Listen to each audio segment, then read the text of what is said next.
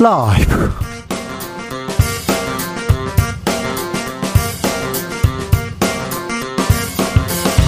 2023년 9월 4일 월요일입니다. 안녕하십니까. 주진우입니다.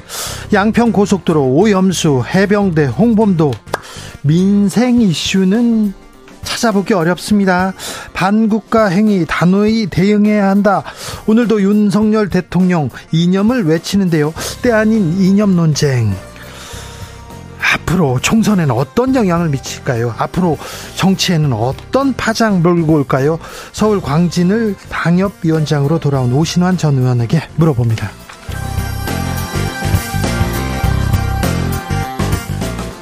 단식 5일차에 접어든 이재명 민주당 대표 오늘 예정됐던 검찰 조사는 불발됐습니다. 재판 진행도 수정이 불가피해 보이는데요.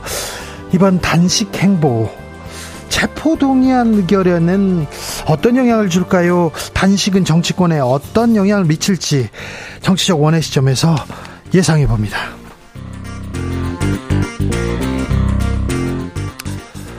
오늘은 숨진 서희초등학교 교사의 49제 추모일입니다. 선생님들이 죽는 거 더는 보고 싶지 않다. 공교육 멈춤의 날 교사들은 집단 연가를 내고 숨진 교사를 추모했습니다. 교사 출신 변호사 이미랑 변호사와 교권 회복을 위해서 어떤 점 고쳐야 되는지 이야기 나눠봅니다. 나비처럼 날아 벌처럼 쏜다. 여기는 주진우 라이브입니다.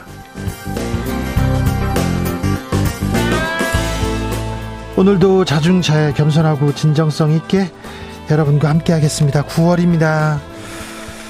9월에는 뭐 인사드릴 곳이 많아요. 결혼도 뭐 경조사도 많아요. 얘기한 분도 많습니다. 얼마 후에는 추석이고요. 아, 그런데 또 아, 인사드리고 감사 전하려면 선물 골라야 되는데 선물 참 어렵습니다. 너 뭐 받고 싶어 이렇게 뭘 드릴까요? 이렇게 물어볼 수도 없고요. 뭘 받고 싶다고 말할 수도 없잖아요. 그래서 선물 이게 걱정인데 자 명절 선물 아니면 가을에 감사함 표하고 싶은데 어떤 선물 드리면 좋을, 좋을까요? 어떤 선물 받고 싶은지 또 알려주십시오.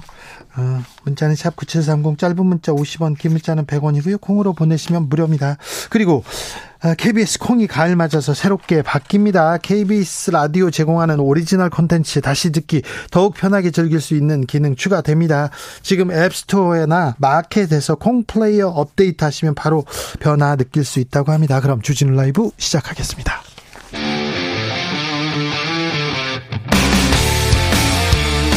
탐사보도 외길 인생 20년. 주 기자가 제일 싫어하는 것은?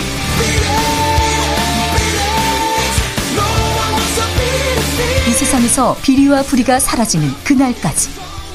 오늘도 흔들림 없이 주진우 라이브와 함께.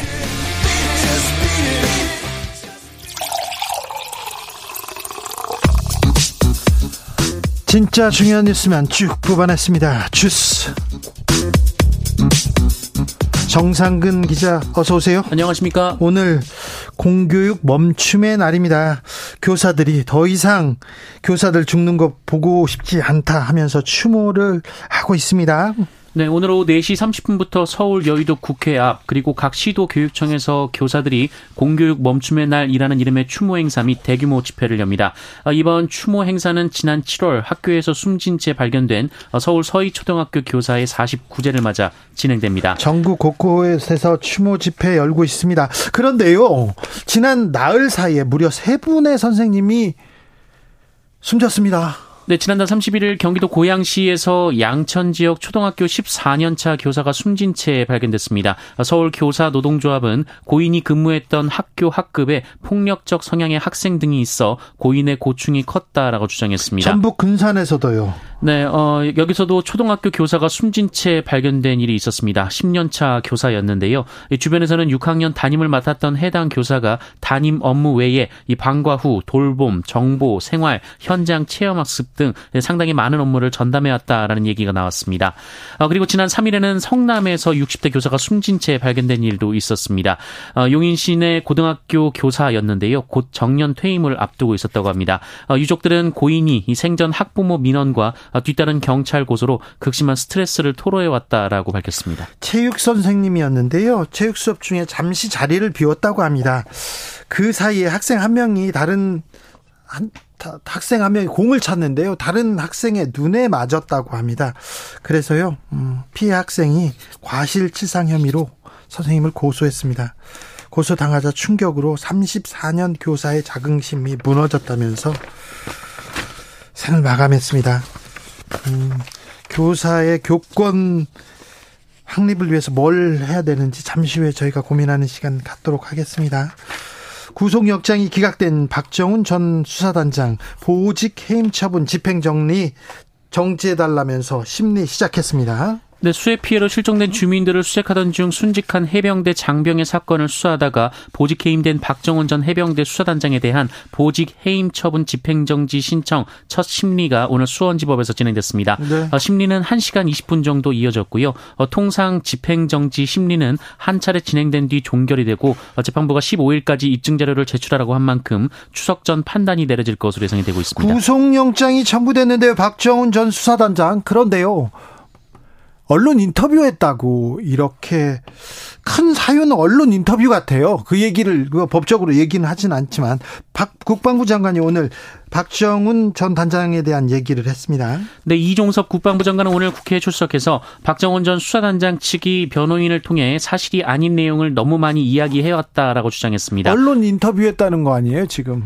네, 이종섭 장관은 대통령과 사단장 처벌 여부에 대한 대화를 한 적도 없고 안보실도 그런 적이 없다고 밝혔다라며 박정훈 전 수사단장 측을 신뢰할 수 없다라고 말했습니다. 그래서 항명수계 이런 얘기가 나왔나 보죠? 네, 그리고 구속영장 청구에 대해서는 지금까지 수사를 거부했고 허위 사실을 유포했기 때문이다라고 밝혔습니다. 홍범도함 명칭 변경 검토한다는 얘기도 했습니다. 네, 이종섭 장관은 홍범도함 개명 논란에 대한 질문에 개인 입장을 전제하면서도 명칭 변경 검토가 필요하지 않겠나라고 말했습니다. 어, 이종섭 장관은 해군 입장도 들어보고 해서 필요하다면 바꾸는 방안도 검토하겠다라고 밝혔습니다. 해병대 장병이 숨졌습니다. 왜 이 장병을 잃었는지 이걸 수사해야 되는데 수사하는 사람 사람 이렇게 계속해서 압박하고 있고요. 그 다음에 이 뭐가 중요한데 지금 홍범도함 이름 바꾸자 얘기하고 있어요. 국방부에서 벌어지는 일 이해가 안 된다 이런 사람들이 많은데요. 국방부 장관님 뭐 하고 계신지 저도 이해가 좀 안 됩니다. 이동관 방통위원장 김만배 인터뷰 한게 국기 문란이라고요? 네, 이동관 방송통신위원장은 오늘 국회에 출석해서 지난 대통령 선거를 앞두고 공개된 뉴스타파의 화천대유 대주주 김만배 씨 인터뷰에 대해 가짜 뉴스에 그치는 게 아니라 중대범죄 행위라며 국기 문란 행위라고 주장했습니다. 국기 문란요? 인터뷰를 했는데 네, 이동관 위원장은 뉴스타파 보도는 수사 당국의 수사와는 별개로 방송통신심의위원회 등에서 엄중 조치를 할 예정이라고 했고요. 다시는 이와 같은 일들이 발생하지 않도록 원 스트라이크 아웃제를 도입해야 한다라고 말했습니다. 또한 지금까지는 포털의 가짜 뉴스 전달 책임이 애매했다라면서 엄중하게 책임을 묻는 입법이 필요하다라고도 말했습니다. 그래도 방송 인터뷰 한 번 했다고 해서 국기문란이라고 하는데 아우 참 국기문란이라. 예전에 제가 그 대학 강연 가서 강연했는데 내란 선동이라고 이렇게 고발당해 가지고 조사받았던 적이 있었어요. 경찰이 너무 진지하게 내란 선동 이거 북한하고 이렇게 관련된 거 아니냐고 공산당 아니냐고 계속 이렇게 추궁해 가지고요. 제가 경찰한테 화내고 그냥 나왔어요. 아, 네, 그때도 공산당 얘기가 있었군요. 네, 그런 네. 얘기 있었어요. 그러니까 제가 화를 내죠. 보통 때는 화를 안 냅니다. 검찰 인사 발표됐습니다. 네, 법무부는 오늘 고검장 검사장급 검사 40명에 대한 승진 전보 인사를 발표했습니다. 어, 이에 따르면 송경호 서울중앙지검장은 유임됐고요. 1년 가까이 공석이던 대검 차장검사는 심우정 인천지검장이 보임됐습니다. 네. 어, 서울중앙지검장과 함께 검찰 내 주요 보직으로 꼽히는 법무부 검찰국장도 신자용 검사장이 유임됐고요. 네. 어, 전국 일선 검찰청의 특별수사를 지휘하는 대검 반부패 부장은 양석조 서울 남부지검장이 맡았습니다. 거의 대부분 음... 윤석열 라인이네요. 네, 어, 그리고 내년 총선을 앞두고 전국 검찰청의 선거 사건을 지휘할 대검 공공수사부장은 박기동 서울중앙지검 3차장이 검사장으로 승진해서 맡게 됐습니다. 네. 어, 신봉수 대검 반부패 부장은 수원지검장으로 갔는데요. 이 수원지검이 그 이재명 대표의 쌍방울그룹 대북 송금 의혹을 수사 중에 있습니다. 검찰의 윤석열 라인이라고 볼 수 있는 사람들은 지금 정상근 기자가 다 불렀습니다. 다 승진하거나 주요 보직에 그대로 앉아 있습니다. 그리고 손준성 검사예요. 네. 검사장 승진했습니다. 이분은 고발 사주 피고인이잖아요. 검사가 정치에 개입하면 안 되잖아요. 정치에 고발장 때문에 나섰지 않습니까? 그런데 그런 사람을 정치 검사인데 정치 검사로 이렇게 의심받는 사람을 대구고검 차장검사로 검사장 승진했습니다. 시켰습니다. 검사장이라고 하면 별에 해당한다는 이렇게 매우 올라가기 어려운 자리인데 고배사주 피고인 손준성 검사, 네, 검사장 승진했습니다. 정치 검사 승진시킨다 이런 얘기를 하면 검찰에도 안 좋습니다. 윤석열 대통령한테도 안 좋고요. 누구를 위한 인사인가 의문 부호 찍힙니다. 음.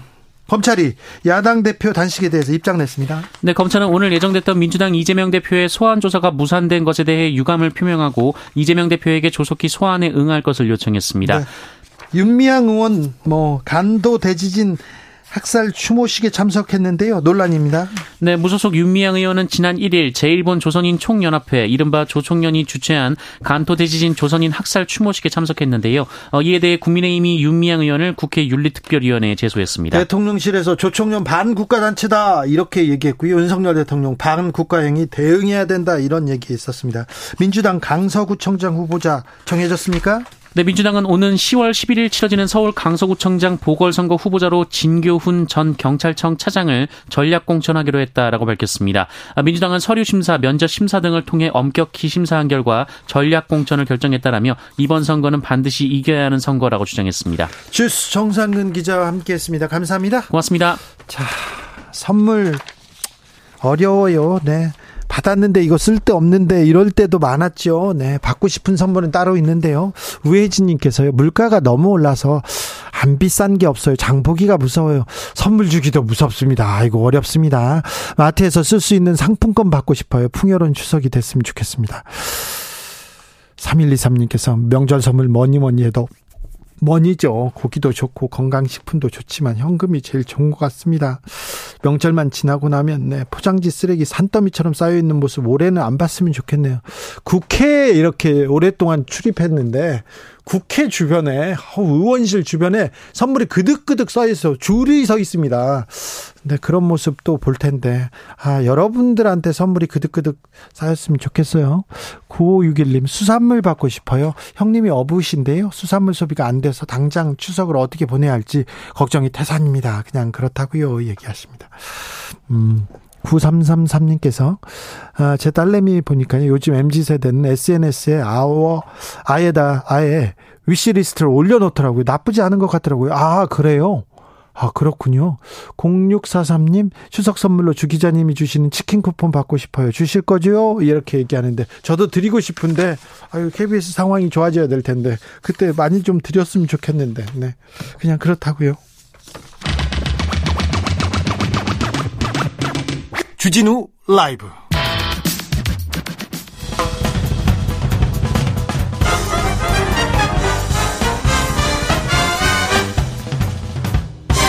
훅 인터뷰.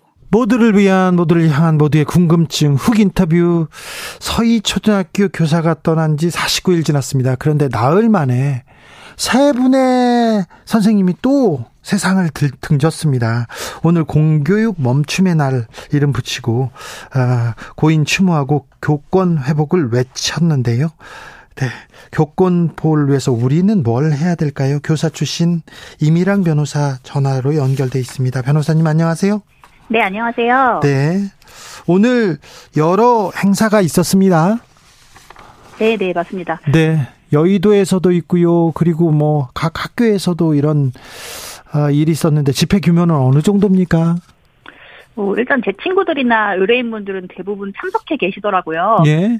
집회 규모가 아직 정확하게 측정된 건 아니지만 지금 국회의사당뿐만 아니라 전국 각지에서도 추모 집회가 예정되어 있어서 네. 약 20만 명 정도로 예상을 하고 있습니다. 네. 오늘 많은 선생님들이 어, 학교에 연가를 쓰겠다 이렇게 했는데 연가를 안 내줘 가지고 어, 정부에서는 엄정 대응한다는 입장이었잖아요. 네, 맞습니다. 그래 그러면 징계를 받을 수도 있습니까?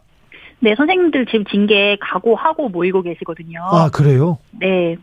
아니, 뭐, 선생님들 이렇게 모여서 추모한다는데 징계까지 해야 됩니까?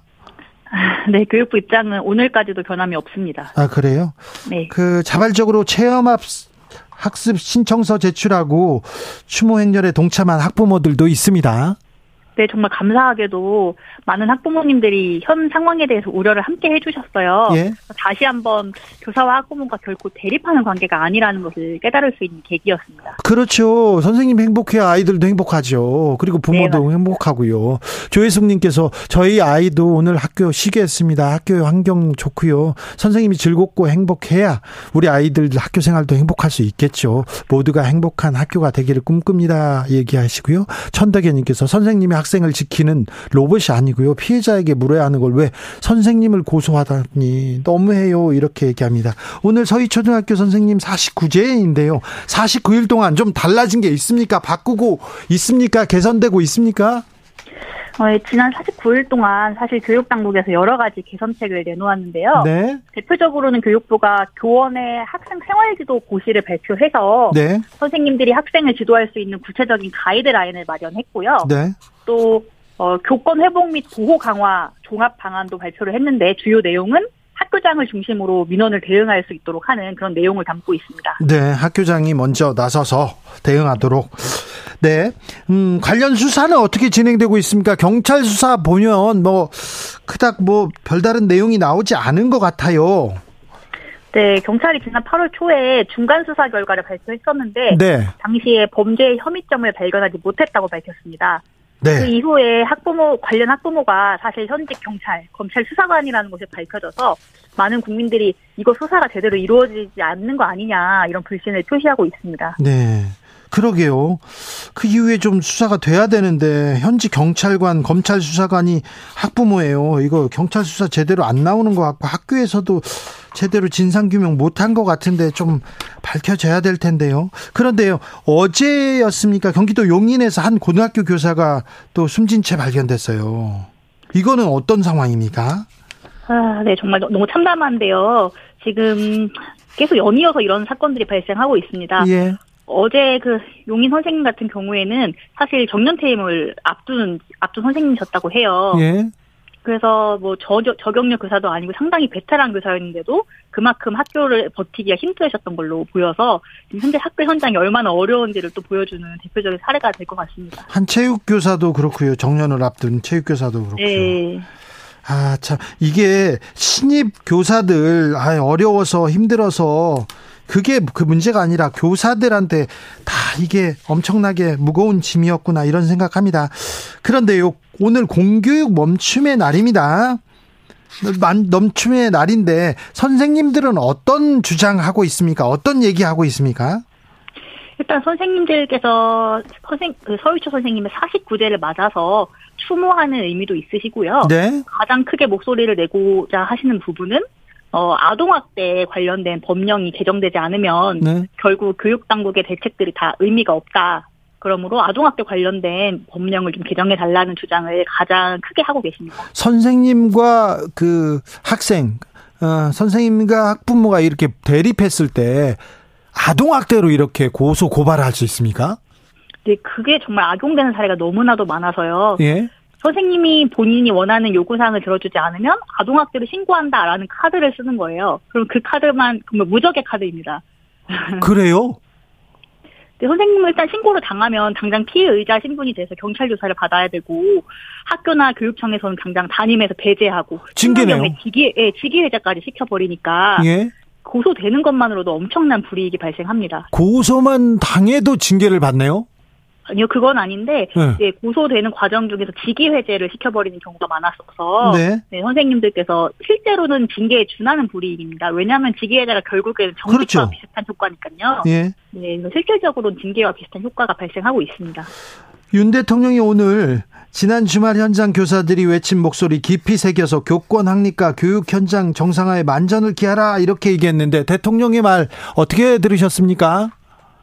어, 뭐 대통령 말씀에서 뭐 문제점이 있어 보이진 않고 당연히 뭐 만전을 기하는 게 맞죠. 예. 그런데 이 발언을 가지고 어떤 징계 수위 영향이 있다거나 이렇지는 않을 것 같아서 그게 또 우려가 됩니다. 사실 지금 교육부가 선생님들을 뭐 조력하고 도와야 될 기관인데 네. 지금 징계를 운운하면서 겁박을 하고 있거든요. 예. 그래서 많은 선생님들이 분노를 느끼고 계시는데 대통령님의 이러한 발언으로 인해서 교육부가 입장을 달리할 것 같아 보이진 않아서 그 점이 조금 아쉽습니다. 엄정 대응한다 교육부에서 얘기했는데 그러면 어떻게 징계한다는 얘기입니까? 네, 징계한다고 했고 실제로 교육부는 공문에서 해임 파면까지 운운하면서 선생님들한테 집회에 참여하지 말라고 예, 요구했습니다. 네. 어, 주말에 열린 집회에서 토요일 지난 토요일 집회에서 아 이렇게 어, 아름다운 이렇게 바른 집회가 있나 이런 얘기를 경찰도 했다고 하는데 이렇게 엄중 대 엄정 대응 이렇게 강경 대응만이 이렇게 방법일까 생각도 해봅니다. 아무튼 징계를 각오하면서도 어, 교사들은 집회에 참석했습니다. 아, 참여한 이유는 뭘까요? 더 이상은 동료 교사를 잃고 싶지 않다는 그 그런 목소리가 가장 큰 것으로 보입니다. 네. 아, 0232님께서 교사를 존중해야 아, 교사도 아이를 존중해 줍니다. 서로 서로 존중하는 세상이 필요합니다. 그렇죠. 해임 파면까지 가지는 않겠죠? 아, 사실 그건 좀 법률가로서 너무 무리한 주장으로 보입니다. 네, 그래요. 아, 당과 정, 그리고 정치권에 얘기하고 싶은 말씀이 있습니까? 네, 아까, 어, 이제 말씀하셨듯이 이번 집회가 좀 이례적으로 선생님들이 모이신 거기도 하고 네. 굉장히 바른 집회였잖아요. 선생님들은 쓰레기도 하나 버리지 않으시고 오와 네. 열을 맞춰서 너무 목소리만 내시고 가셨는데 그런 선생님들이 왜 이렇게까지 모이셨는지 역대 이런 인원으로 모인 적이 없었거든요. 그렇죠. 네, 그래서 그런 선생님 집단 잘 모이지 않은 선생님 집단이 이렇게까지 모이는 건 분명히 이유가 있으니까 이거를 뭐 협박하고 징계로 운운할 것이 아니라 선생님들 목소리 다시 한 번만 좀 들어주시고 네. 어, 빠른 시일 안에 공교육이 정상화될 수 있도록 좀 관심을 보여주셨으면 좋겠습니다. 네, 49일이 지났는데 아직도 지금 계속해서 아, 극단적인 선택을 하시거나 하시는 선생님들이 지금 계속 늘어나고 있지 않습니까? 뭐가 잘못됐어요. 지금이라도 좀 바로 잡아야 되는데 네. 참 안타깝습니다. 계속 힘써 주십시오. 이미랑 변호사 감사합니다. 네, 감사합니다. 교통정보센터 다녀올까요? 임초희 씨.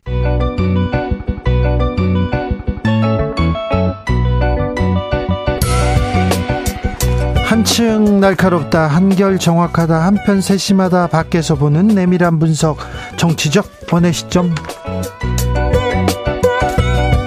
오늘의 정치권 상황 원회에서 더 정확하게 분석해 드립니다. 이현주 전 국민의힘 의원 어서 오세요. 네, 안녕하세요. 부드러운 카리스마 이현주입니다. 그리고 노영희 변호사입니다. 네, 안녕하세요. 노영입니다. 오실 때 괜찮으셨어요? 여의도에 아, 지금 선생님들이 모여서 집회를 하고 있습니다. 네, 저는 좀 일찌감치 와가지고 그럴 것 같아서 말릴 것 같아서. 네. 네. 아 근데 뭐 하여튼 이게 뭔가 심상치 않아요. 길에 앉아 있는 검은 옷을 입고 앉아 있는 음.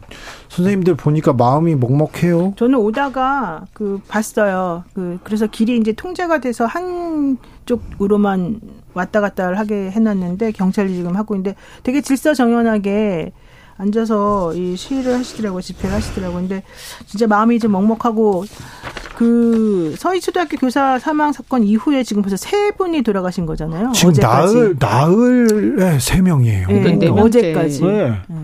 그러니까 용인 고등학 용인 체육고등학교 교사 그다음에 군산 그다음에 양천구. 네. 그러니까 이게 제주에서도 또 오늘 비슷한 제주에서도 아, 이게 뭔가 보통 일이 아니죠. 보통 일이 아니에요. 정말로 이게 그냥 단순히 그냥 그 학부모의 문제도 있겠지만 이건 뭔가 사회적 차원에서 바라봐야 되는 거 아닌가 그렇죠. 이런 생각이 좀 들고 교사들의 아픔을 사회에서 좀 안아줘야 됩니다. 음. 다독여야 됩니다. 뭔가를 좀 만들어 줘야 되는데 근본적으로 얼마 전에 또 거기다 출생률 7.0. 0.7. 아니요, 예, 죄송합니다. 0.7. 0.7. 0.7.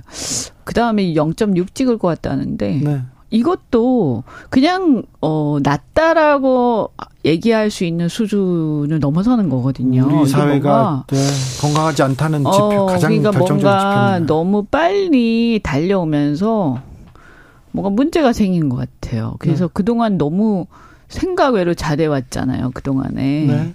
뭐 어쨌든 문제가 있는 부분들도 꽤 있지만 어쨌든 굉장히 빠른 속도로 근데 이게 아 이게 더 이상은 지속 가능하지 않은 상황으로 가는 것 같아서 걱정이 이거 그냥 그냥 어.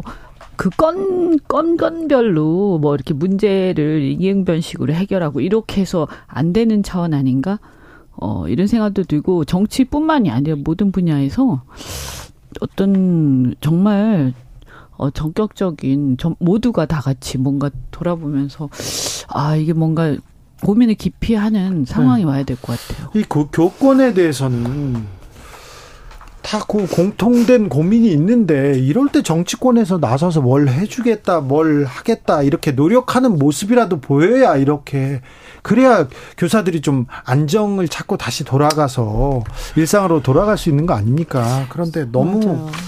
아무런 해결책 없이 무슨 얘기를 하고 있는지 모르겠습니다. 오늘도 그러니까요. 9월 4일을 만약에 연차를 내서 연가를 내서 너네들이 집단 행동하면 엄벌에 처하겠다, 엄정 대응하겠다 이런 얘기를 하는 상황이란 말이죠. 그런 문제가 아니에요. 그 문제가 아니에요, 진짜로. 그렇죠. 그렇죠. 네. 해임 파면 얘기하고 네. 있는데 그런 얘기가 아니라니까요. 그러니까요. 지금 그렇게 어떤 그 순간에 어떤 문제를 누른다고 해서 되는 게 아니거나 뭐 굉장히 짧은 생각으로 해결하거나 이렇게 될 수 있는 게 아니고 저는 또 이런 생각도 들어요. 아, 이게 대의민주주의가 무너진 거 아닌가?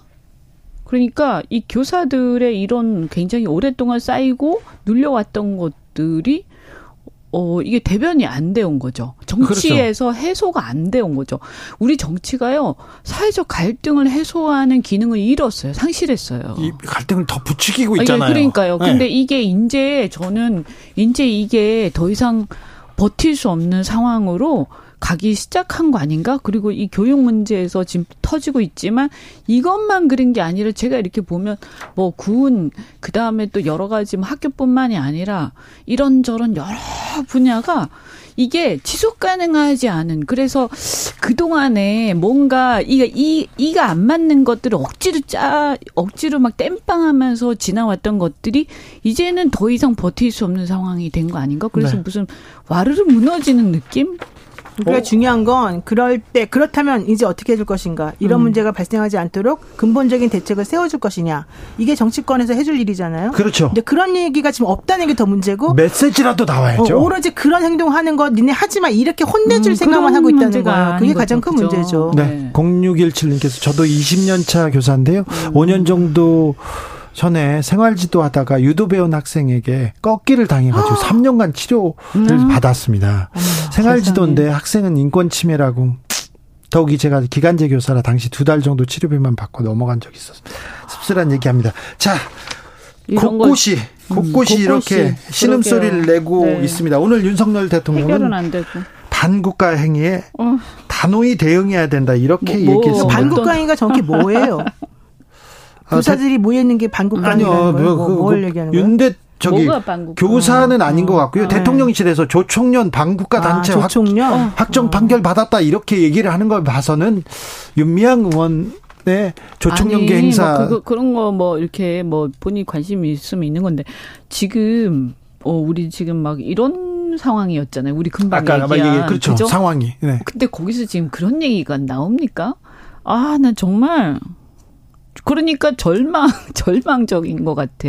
아예 이렇게 문제 의식을 공유를 하고 해법을 찾자라고 해도 그 해법의 방식과 여러 가지에서 이렇게 좀 이견들이 있고 상당히 진한한 상황, 진한한 토론들이 이어져야 될 텐데 아예 인식 자체가 없어버리면 이걸 어쩌자는 그러니까 얘기야. 이 정권이 정말. 가장 큰 문제는 예를 들면 뭐라고 이제 말을 해요. 문제가 있다. 우리 이렇게 아픕니다. 음. 힘듭니다. 얘기를 하잖아요. 그러면 어 어디가 아프니? 음. 그 아프다고 하는 게 정말 제대로 된 거니? 아니면 우리가 어떻게 해줄까? 이런 식으로 뭔가 수습하고 문제의 원인을 파악하려고 이런 게 있어야 되잖아요. 그렇죠. 아니면 또 메시지라도 나와야 네, 된다. 그런 게 하나도 없어요. 그런 게 없고 오로지 아프다 그러면 너왜 아프다고 말하니? 왜 지금 아프다고 말하니? 왜 조금 덜 아프다고 하지 않고 지금 이렇게 많이 아프다고 말하니? 이렇게 혼을 내주는 거예요. 그러면 어떻게 해요? 아픈데? 아니요, 그, 그러니까 음. 거기까지만 해도 괜찮을 것 같은데, 너, 너 저녁에 혹시 공, 공산당 관련된 뭐 그렇지. 뭐 봤니? 이렇게 얘기하는 것 같아서. 아니, 그, 이념 얘기하고. 무서워요. 아, 무서워요 오늘 이동관 방통위원장 김만배 인터뷰한 뉴스타파 어. 인터뷰를 보고 국기문란이라고 얘기합니다. 그러니까 국기문란, 뭐 집단항명, 이런 게 엄청 무서운 말이거든요. 인터뷰 해가지고. 뉴스타파의 그 그러니까 김만배 씨 국기라는 것이 거기서 말하는 국기라는 것이 윤석열 대통령인가 보죠? 국이라는 것이 그렇죠. 그러니까 나라는 곧 내가 본 나라다. 네. 이런 거잖아요. 그것은 아니 물론 만약에 그것이 사실이라면 문제가 있다면 그러면 윤 대통령 입장에서는 어좀 이렇게 기분도 나쁘고 이것을 바로 잡아야 된다 이런 생각 할 수 있어요. 개인적으로 피해를 입은 거니까. 그렇지만 일단 그건 이제 수사해봐야 아는 건데 어떻든 간에 근데 그것이 곧 국가는 아니고요. 어쨌든 지금 우리는 더큰 음? 그것도 문제지만 그것보다 훨씬 더 차원이 크고 중요한 중차대한 지금 사회적 문제들이 산적해 있는 거예요. 우리 앞에. 근데 아무것도 해결 해결은커녕 아예 인식 자체가 안 되고 있으니까 이거 큰일 났어요. 근데 그 뉴스타파 인터뷰는 제일 큰 문제가 뭐냐면 그 인터뷰가 거짓말이다, 가짜 뉴스다, 허위다 이 말을 깔고 지금 무조건 이게 잘못됐다라고 얘기하는 그 부분이 첫 번째 있어요. 근데 김만배의 육성이잖아요. 김만배 그러니까, 인터뷰잖아요. 네. 그게 음. 어떤 면에서 거짓말인지 가짜뉴스인지 정확히 모르지만 물론 김만배 씨가 거짓말을 했을 수 있어요. 그렇죠? 예. 그렇지만 김만배 씨가 거짓말 했는지 안 했는지에 대해서 이런 말을 했다. 이런 얘기가 있다라고 그럼 언론이 보도도 못 해요? 얘기한 어, 게 잘못이에요? 그게 그, 왜 국기문란이에요? 그때만 해도 김만배 씨가 모든 언론이 쫓는 뉴스 메이커였죠. 그러니까 네. 누구나 인터뷰를 할 수도 있는데 네. 그 내용 가지고 국기문란인데 아, 우리야 뭐 근데 뉴스타파가 콕 집어서 그때 좀 불편한 말을 했다. 이게 좀 심기를 상했을까요? 아니 그런데 일단 그런 걸 다 떠나서 어 그건 이제 밝히면 되는 거죠.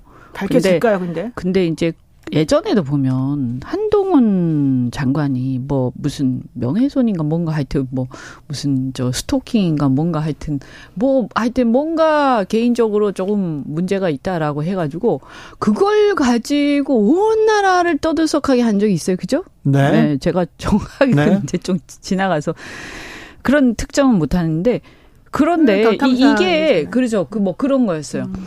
아니, 그러니까 그거 하, 그거 밝히고 싶으면 밝히세요. 근데 제발 본인들이 우리 국민들의 가장 중요한 관심사가 아니에요. 제발 꼴 보기 싫어요. 이런 것들이. 지금 너무 힘들거든요. 좀 입좀 닥치고 제발 국민들 힘든 거 해결해 주, 고 아니 해결은 못 하더라도 이거 다 같이 머리 맞대고 이 고민 같이 해야 돼. 이 큰일 났어요. 자, 네, 입을 닥치고는요, 입을 닫고 이렇게 제가 아, 네, 약간 순화하겠습니다. 죄송합니다. 죄송합니다. 네. 아니, 그럴 수도 있어요. 음. 그런데 아니, 저는. 너무 순화... 진짜, 저는 그냥 일반, 그냥 평범한 국민들 정치에 네. 아주 깊은 관심은 없고 그냥 대충 그냥 지나가는 것만 아는 국민들의 입장에서 네. 말씀드리는 거예요. 자, 그런데 윤미향 의원이 친북 단체죠. 조총련 조총련 행사에 이렇게 참석했다. 이게 징계안까지 나올 상황이에요. 예, 이게 그렇게 큰 범죄입니까? 물어보고 싶습니다. 이게 남북 교류 협력에 관한 법률이라는 게 있잖아요. 네. 거기 보면은 북한 주민하고 접촉하거나 북한 주민으로 간주되는 단체와 접촉하거나 이랬을 때 사전에 신고를 하게 되어 있다는 거예요. 허가를 네, 받아야. 네.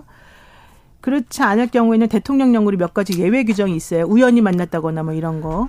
근데 지금 거기 해당하지 않고 너는 잘못했으니 과태료 처벌하겠다는 거거든요. 과태료가 네. 300만 원 미만이에요. 근데 과태료라고 하는 거는 이제 일종의 행정벌 같은 거잖아요, 이게. 네. 그런데 그 행위를 했다고 해서 제명 국회의원으로서 직무를 위배했기 때문에 제명한다? 나는 그 논리가 어디서 나온지 모르겠는 게 왜냐하면 그분이 만약에 그런 잘못을 저질렀다면 처음에 외교부에다가 그 차 공항에서 거기까지 가는 차를 조금 해달라고 픽업 요청을 했었었거든요. 아 그래요? 네, 그래서 지금 이광지 사무처장이 얘기를 했잖아요 오늘 음. 그 행사 장소까지 차가 가지는 않았다. 다만 외교부에서 그 차량을 조금 그 편의를 좀 봐줬다 이런 얘기가 있었었거든요. 그러면 외교부에서 차를 이렇게 네. 중간까지는 모셔다 줬대네요. 네. 근데 박진 외교부 장관은 그냥 부적절하다라고 끝을 냈고요. 근데 이제 통일부 장관 김영호 씨 같은 경우에는 위법 행위다. 김영호 장관은 현행법 위반이다. 네, 위반이다 그렇게 말한 뭐, 거예요. 위반이 되는 아까 남북교류 협력에 관한 법률 위반이어서 과태료 불가 상황이라는 거죠. 아, 그럼. 자, 네. 그럼 문제는 조총련이라고 한 단체가 그러 조총련이라는 단체는 그럴 수 있어요. 근데 그 행사는 조총련 단체만 한 것도 아니고 일본의 시민 단체들도 다 같이 참여해서 한 단체 음. 그 행사이고요. 올해가 100주년 되는 행사이고요. 이 사건은 사실은 본질이 호도된 거예요. 조총련이 주최한 행사에 갔다가 중요한 게 아니라 일본의 그 대학살이 있었었잖아요. 그 당시. 간토 간토 대학살이 네, 있었죠. 그렇기 때문에 그 부분에 대해서 우리 정말로 이 일본의 시민 단체들하고 이런 분들이 정말 미안하다라고 생각해서 만들어 놓은 그런 공원도 조성하고 그런 행사를 계속 이어왔던 거거든요. 거기에 참석했다라고 해서 이렇게까지 제명을 해야 된다? 저는 신고 안 한 거는 뭐 잘못했다고 보여요. 네, 네. 현행법 위반 네. 사안에 대해서는 네. 처벌하면 됩니다. 되죠. 예. 근데 그게 제명 사안이에요? 직무 위반이에요? 근데 이현주 의원님, 사실 처벌하면 됩니다. 네. 현행법 위반은. 네. 그런데 뭐 법에 따라서 하면 되죠. 네. 그런데 네. 우리가 네. 우리 체제에 자신감, 자부심이 있잖아요. 야, 근데 이거 이거 이제 사실 간토 대지진 이거는 굉장히 심각한 그 학살 사건이었죠. 예. 이거, 이거는 이제 저는 뭐 이 사건 자체에 관심을 갖는 것은 그럴 수 충분히 그럴 수 있고 다만 이제 조총련이 주최한 것에 간, 간 것은 부적절하긴 해요. 좀 생각이 짧았죠. 근데 이걸 가지고 세, 이렇게 난리 난리를 치면서 온 나라가 떠들썩하게 솔직히 제가 볼 때는 이거 국민들이 다 판단하세요. 아 그러니까요. 어, 다 판단 하세요. 그리고 사실은 너무 나 이 이게 굉장히 그 뭐, 이게 뭐 또 너무 이 뭐라고 해야 되나 아무것도 아니다 이렇게 또 얘기하면 막 뭐라고 할 테니까 예. 그러나 제가 볼 때는 그냥 너무 그냥 부적절했다 어 좀 그렇게 안 했으면 좋겠다 그리고 법적으로 문제되는 건 처벌될 것이다 네. 그리고 좀 신경 안 썼으면 좋겠어요. 우리 지금 너무너무 많은 문제들이 산적해 있는데 지금 이러다 보니까 아까 제가 말씀드린 것처럼 대의민주주의가 파괴되고 있는 거예요. 그래서 수많은 분야에 아까 교육뿐만이 아니라 우리 어민들도 지금 너무너무 힘들고요. 그 다음에 뭐 이렇게 농축산인들도 너무너무 힘들고요. 소상공인들도 지금 큰일 났어요.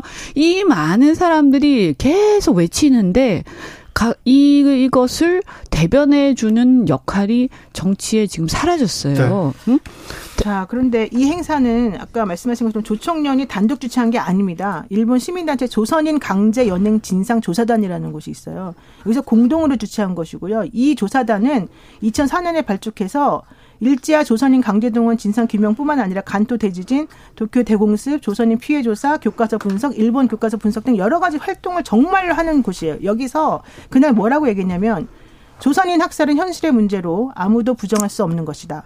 도쿄 도지소가 도지사가 추도문을 송부하지 않는다고 한 것은 실수다. 이렇게 말하면서 자기네들이 뭘 잘못했는지, 우리 음. 자기네들이 우리 우리 조선에게 어떻게 잘못했는지를 정말 간증하듯이 고백하는 그런 곳이었었어요. 네. 거기에 우리 국회의원이 갔는데 그게 네. 그게 제명 당할 상황입니까? 아니 뭐 법을 어겼다면 그걸로 따지면 되는데 굳이 이걸 가지고 이토록 크게 논란이 돼야 될까 이런 생각해 봅니다. 그리고 이게 공... 이상하게 네. 참 이런 이런 문제들 있잖아요. 이런 이슈들 왜 이런 이슈들은 어, 보수 단체들은 안 하는 거예요. 전 그게 이해가 안 가거든요. 우리나라 보수는요, 네. 보수 단체는 그게 이해가 안 가요. 그런 행사는 안 해요. 그러니까 이제 일본의 자꾸, 조금 어? 해로운 그런 네. 그러니까 자꾸 이렇게 지역 뭐랄까 이런 좀 약간 대표성이 약한 단체들이 자꾸 이제 하게 되고 또 그러면 또 가게 되고 이런 상황이 벌어지는 거예요. 저는 이것은 사실은 굉장히 심각한 보수가. 심각한 학살 사건이었기 때문에 이거 사실 보수가 주도해야 되거든요. 보수가 민족과 네. 통일과 그러니까 이런 그 이런 역사적 사건에 대해서 그러니까 별로 이, 런 것도 보세요. 여기 학살 당한 사람들 또는 그 유가족들 얼마나 억울하겠어요. 그 사람들이 계속 까 지금까지 계속 토로해 왔는데 네. 이분들 하소연을 들어준 사람이 없는 거예요. 대의하는 사람이 없는 네. 거지. 어? 이게 뭔가 국가가요 정말 이상해요. 그러니까 공산당에 음. 가담했던 사람도 월북한 사람도 껴안아주는 게 우리 체제의 자신감 아닌가? 우리 정부 아니. 그리고 대한민국의 우수성을 아. 알리는 더 좋은 뭐 지금 방법 아닌가? 공산당 문제는 지금의 공산당으로 생각하면 안 돼요. 이 당시의 공산당은. 자, 그러니까요. 그런 아, 우리가 그리고 이게 간토 대지진 이게 무슨 공산당 그런 차원의 그러니까 문제도 아니잖아요. 그런 이거는. 문제도 아니고요. 이게 그거 관동 대지진 그거 아니에요, 이거? 그죠? 예? 관동 대지진 사건. 그렇죠. 그거잖아요. 예. 간토라는 예. 게. 그 관동 대지진 때 조선인들이 그 우물에 독 풀었다 어쩐다 막 헛소리 헛소문 계속 퍼져 가지고 일본에서 그때 이 지진으로 피해 본 사람들이 그 가짜 뉴스 조선 조선인들한테 네. 몰려가 가지고 학살한 거 아닙니까? 이게 얼마나 억울하고 사실은 네. 나라가 네. 없으니까 이렇게 찍소리도 못 하고 이게 당하고 말았던 거거든요. 근데 이거를 어째서 어째서 보수에서 이것을 안 하는 거예요? 전 그게 이상하다는 거예요. 알겠습니다. 알겠습니다. 아무튼 음 김미향 아, 의원에 대해서는 그 열받는다. 어떻게 어떻게 이렇게 열받아, 음, 이 논란이 어떻게 정리되는지 좀 지켜보겠습니다. 지켜보겠는데 아무튼 음. 어, 대한민국의 우수성에 대해서 어, 우리 민주주의의 우수성에 대해서 우리 정치나 어, 일부에서 조금 폄하하는 거 아닌가 그런 생각 해봅니다. 아니 저. 그리고 저는 이분들이 음, 그러니까 이런 것 같아요. 그 6.25 직후에 그 대한민국 있잖아요. 네. 어, 그 세상에서 계속 살고 계신 것 같아요. 어, 그래서 이 심각하다, 이거. 완전 딴 세상에서 살고 계신다. 그리고 문제 제기할 수는 있는데 지금 이 시대에 맞지 않게 너무 심하게 그 시대적 관점으로 얘기를 하고 있어요. 그 무장공비 막 오고, 네. 뭐, 어, 나는 공산당이 싫어요. 그 시대의 얘기를 하고 있는 거예요. 그러니까 네. 얘기를 하더라도 이렇게 얘기하면 국민들이 서, 이게 속이 잘 안 가요. 알겠습니다. 자. 쌍방울 대북 송금 의혹을 수사 중인 검찰 아, 9월 4일 그러니까 오늘이었습니까? 오늘 이재명 대표 소환하기로 했는데 결국 어, 불발됐습니다. 검찰은 나서서 유감을 표했습니다. 아, 검찰 소환 조사는 어떻게 될까요? 그리고 이재명 음. 대표 재판은 어떻게 될까요?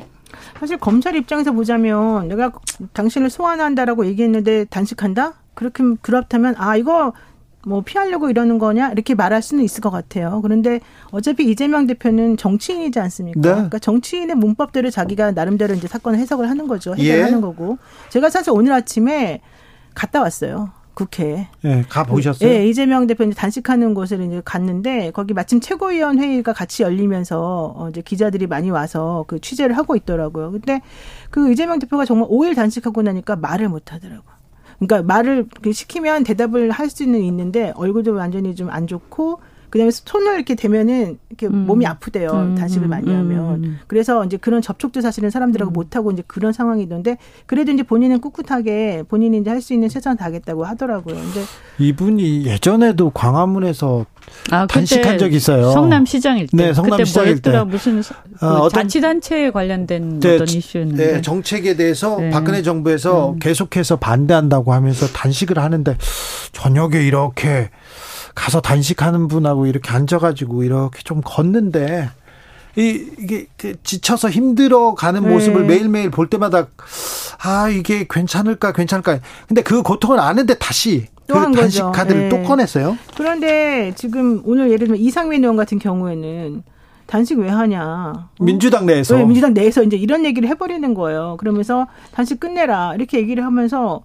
단식밖에 방법이 없냐 이제 이 얘기를 해요. 음. 근데 그러면 단식 말고 그동안에 1년 넘게 사실은 이재명 대표도 시도를 여러 번 했다고 저는 생각을 하는데 아무것도 먹히는 게 없잖아요. 되지가 않잖아요. 지금 단식을 함으로써 일단 발언권은 일단 가져왔어요. 그럼요. 음. 네. 그뭐 내부가 좀 결집되는 그런 효과는 있을 있겠죠. 있는 것 어, 같더라고요. 그리고 네. 이제 제가 봤을 때는 근데 이제 타이밍 국민들이 봤을 때는 타이밍상 네. 이게 이제 이, 이 메시지가 이슈가 주요 이슈가 뭐지? 이런 거 있잖아요. 만약에 오염수면 네. 아왜 지금 하지? 약간 그런 건 있어요. 했으면. 약간 의아한. 근데 예. 어떻든 간에 본인이 이제 정치인으로서 이걸 걸고 이제 하는 건데 그 네. 효과에 대해서는 국민들이 판단할 네. 거고요. 저는 이제 과거에 보면 이제 보수 쪽에서도 그 누구죠 김성태 의원이 네. 드루킹 가지고 단식했잖아요. 단식에서 쟁취했죠. 어, 이게 뭐 어쨌든 단식을 하든 뭐 삭발하든 이런 것들이 이제 지금 이 시대에 그렇게 꼭 맞는 투쟁 방식 아니에요. 예. 하지만 예? 저도 삭발 한 적 있잖아요. 네. 그죠?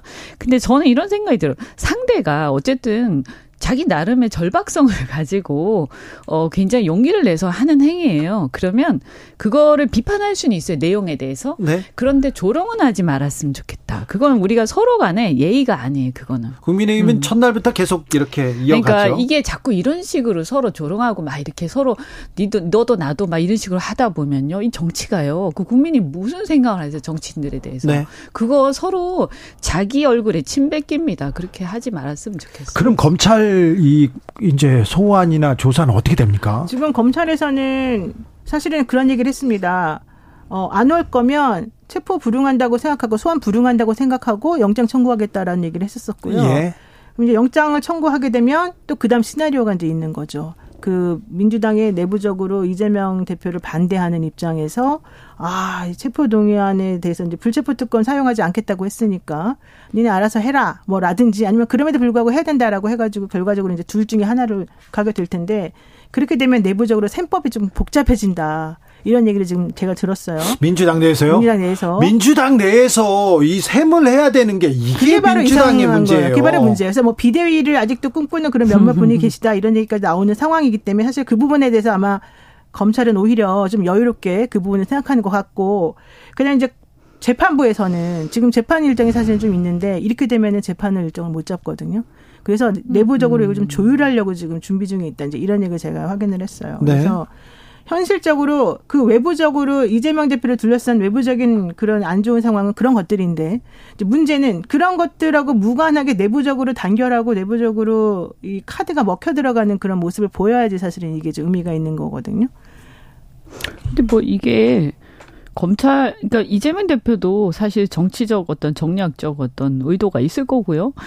어, 근데 보면 검찰도 마찬가지잖아요. 검찰도 지금 수사를 하면서 소환을 언제 할 거냐, 영장을 언제 칠 거냐, 뭐 이런 걸 보면, 아, 정치인 못지않게 지금 정치적 일정을 막 조율하면서 하고 있잖아요. 그래서 누가 누구를 비판할 그건 아닌 것 같고 어쨌든 저는 이재명 대표 수사 문제는 좀 빨리 끝냈으면 좋겠다. 네. 빨리 빨리 해서 너무 예, 안 끝났는데요. 스케줄 조정하고 뭔가 정치적인 의도를 가지고 자꾸 검찰은 정치적인 의도를 가지면 안 돼요. 그래서 어 그냥 담백하게 좀 했으면 좋겠다. 그런 국민들이 아. 검찰을 인정할 것이다. 근데 이렇게 자꾸 하면 검찰이 검찰 당도 아니고요.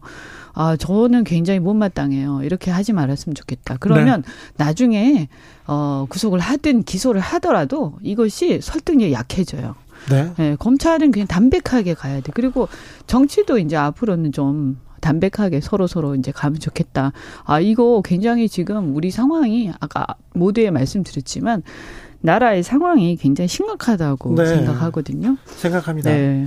아, 뉴스가 뭐가 중요한가? 음.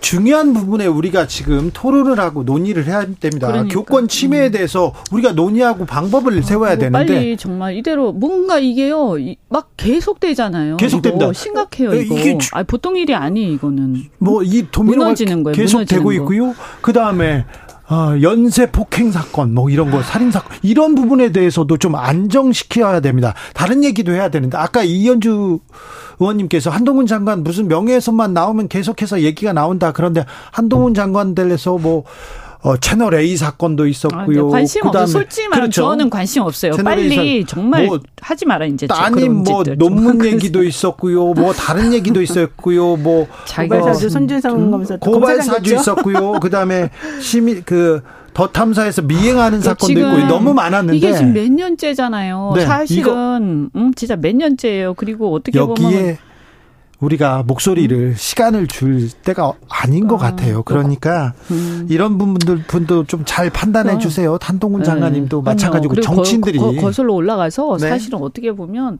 뭐 탄핵 이후부터 그 국정농단 특검 할 때부터 이게 막 그 정치하고 막 엮이면서 이게 계속 지금까지 계속되는 거예요. 그래서 정책 이게 과잉. 네, 지금 있잖아요. 국민들이 지금 필요감이 네. 극도에 네. 달했어요. 그렇습니다. 이제 저 제가 볼 때 이거 이렇게 하는데 사회는 지속 가능성이 떨어져 가고 더 이상 우리가 이제 앞, 막 앞만 보고 달려온 이게 이제 끝나가는 느낌이에요. 근데 의원님, 음? 이 정치권의 전략 아닙니까? 이렇게 계속해서 이렇게 정치 피로 해서 국민들 무기력하게 멀어지게 이것도 전략 아닐까요? 그런데 그, 이제 제가 하다 보니까 이런 생각하는 네. 분들도 있어요. 정치 혐오감을 키우려고. 네. 그럴 수도 있죠. 진짜 어. 그럴 수 있어요. 어. 그럴 수 있어요. 그러면 안 되죠. 아, 근데 이거 제가 볼 때 이거 이제 조금 도를 지나치고 있거든요. 그래서 이거 더 가면 아, 국민들이 어느 순간에는 이제 폭발할 것 같아. 이게 약간 그 아노미적 현상이 음. 지금 벌어지고 있다 이런 얘기 하는 분들 많거든요. 네. 국민들이 무엇이 옳은지 그른지에 대한 가치관이 너무 많이 달라지고 헷갈리고 혼선이 지금 맞아요. 와 있어요. 그런 네. 상황에서 치안도 불안하죠. 음. 경제 지금 엉망이죠. 정치는 정말 어디 실종됐고 타협이나 뭐 서로 관용이나 뭐 소통 이런 건 어디 가버리고 맨날 불안해요. 맨날 그래서. 적으로 만들고 모든 사람을 적으로 간주하는 그런 대화만 난무하죠. 그러니까 사실은 이게 어떤 방향으로 내가 마음을 잡아야 될지 잘 모르고 헷갈릴 수밖에 없는 그런 구조가 됐어요. 너무 불안해요. 그러니까 네. 희망이 없는 거죠.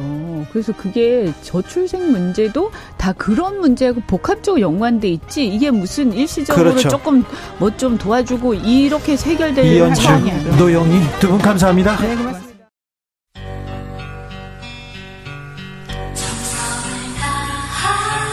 정성을 다하는 국민의 방송. KBS 주진우 라이브. 그냥 그렇다고요.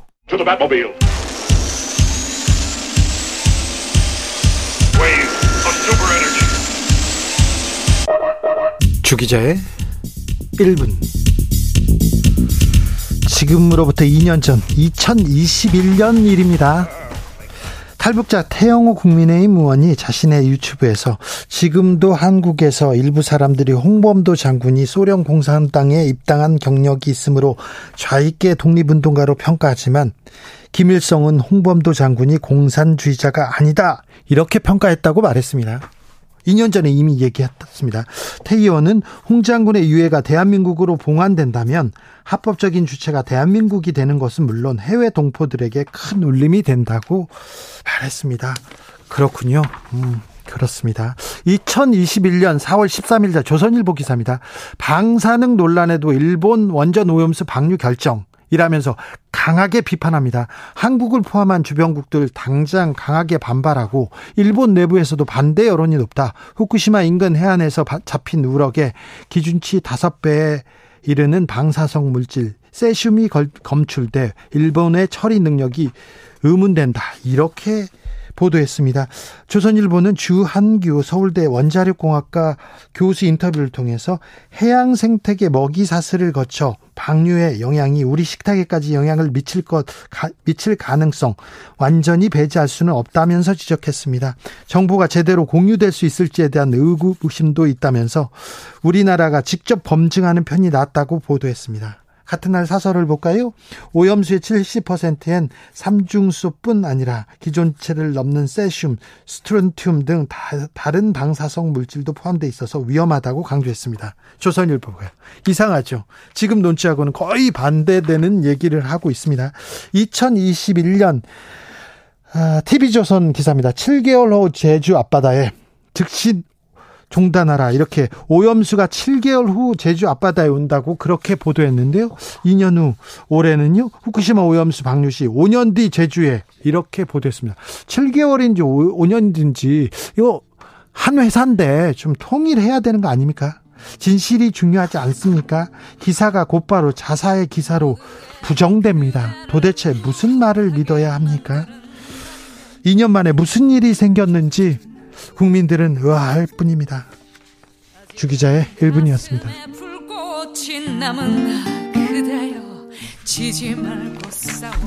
자우림 하하하송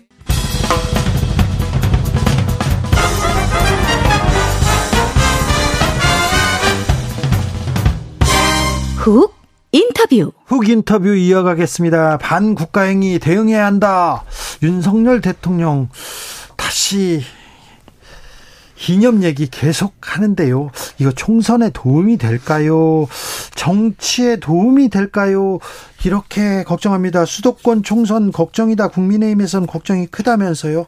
인물 난 속에서도 음, 가장 먼저 아, 서울 강진을 당협위원장이 이렇게 새로 발탁된 인물입니다. 오신환 전 의원 나왔습니다. 어서 오세요. 네, 안녕하세요. 이제 광진을 당협위원장 이렇게 불러야 됩니다. 네, 네. 어떻습니까 지역은? 오래 기다렸습니다. 제가 네. 5월 19일 날 서울시 정무부시장을 그만두고 예. 예, 바로 광진으로 갔는데요. 벌써 3개월이 넘었거든요. 네. 지역에서 사람들 만나보면 어때요? 아 일단 제가 즐겁고요. 즐거워요? 새로운 분들 또 새로운 초심으로 네. 예, 이렇게 사람들 만나고 있어서 네. 즐거운데요. 네. 어렵다 들어, 들어올 때나 힘들다 할 텐데 또또 또 이렇게 말씀하시네요. 예, 예. 뭐 지역이 쉽지는 않은 지역입니다. 네. 예, 87년도 민주화 이후에 9번에 걸쳐서 민주당이 다 했죠. 예, 30 36년 동안 민주당이 석권한 지역이라 지난번에 오세훈 네. 시장도 졌어요. 예. 험지 중에 험지입니다. 왜 예. 험지에 가셔가지고 참 그런데요. 예.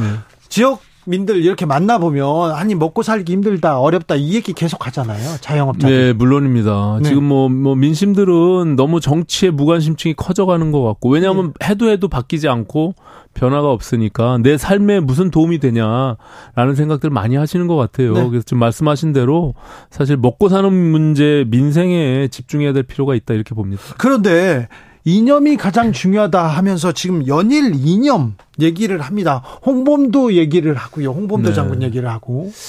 이제 뭐 홍범도 장군 뭐 육사에서의 그 뭐 흉상 이전 문제는 사실 저도 생각할 때 그게 왜 갑자기 어, 지금 뭐 이렇게 나왔나 싶은 생각이 있는데요. 예.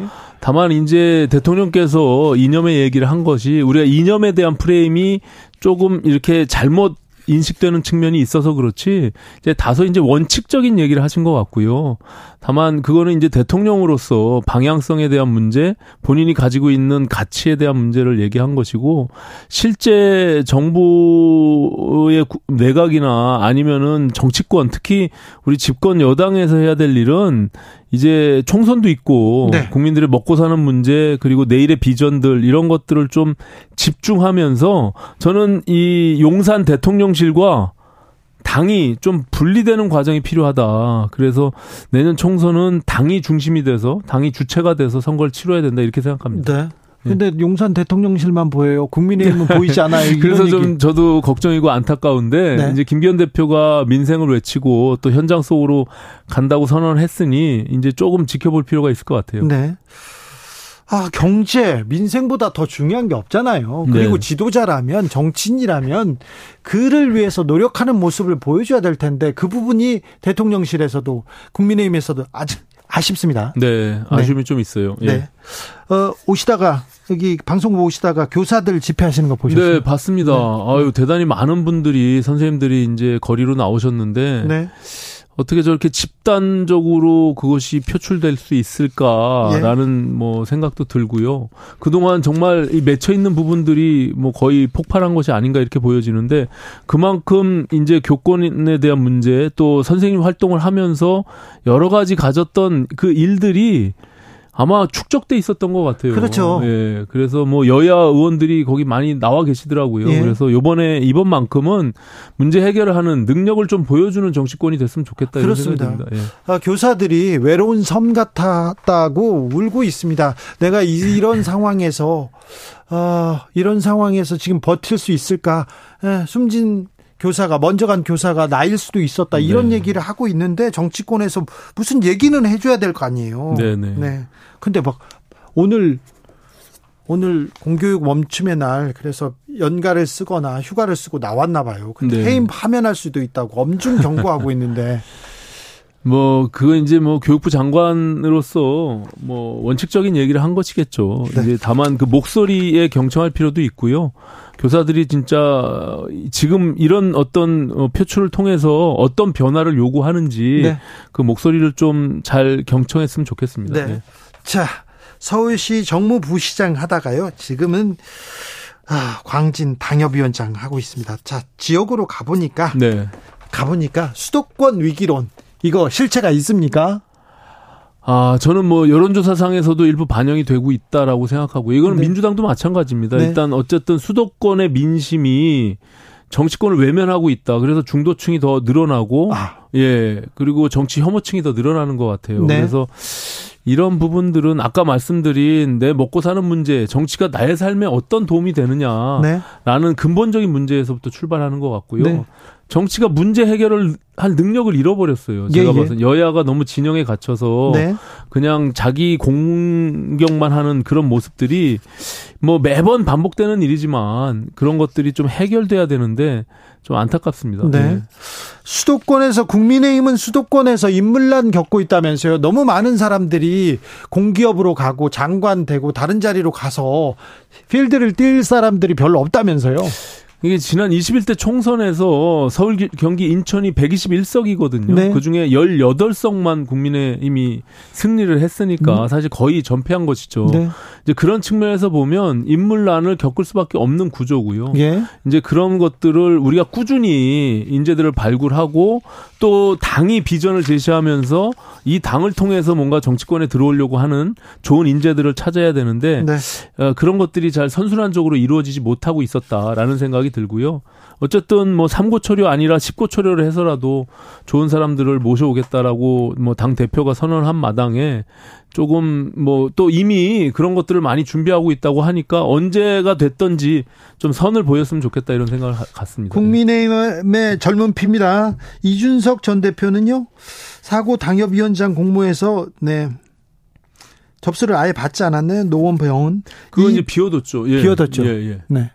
그렇습니다. 네. 몇개 지역은 지금 뭐 태영호 의원 강남 지역도 그렇고요. 네. 몇개 지역은 비워뒀습니다. 이 비워뒀다. 이준석 지역구를 비워뒀다. 이준석 전 대표한테 공천을 주지 않겠다. 이렇게 읽을 수 있는 거 아닙니까? 아, 그거는 뭐 이제 당이 판단을 할 문제긴 한데요. 당이 아니라 용산에서 판단할 거 아닙니까?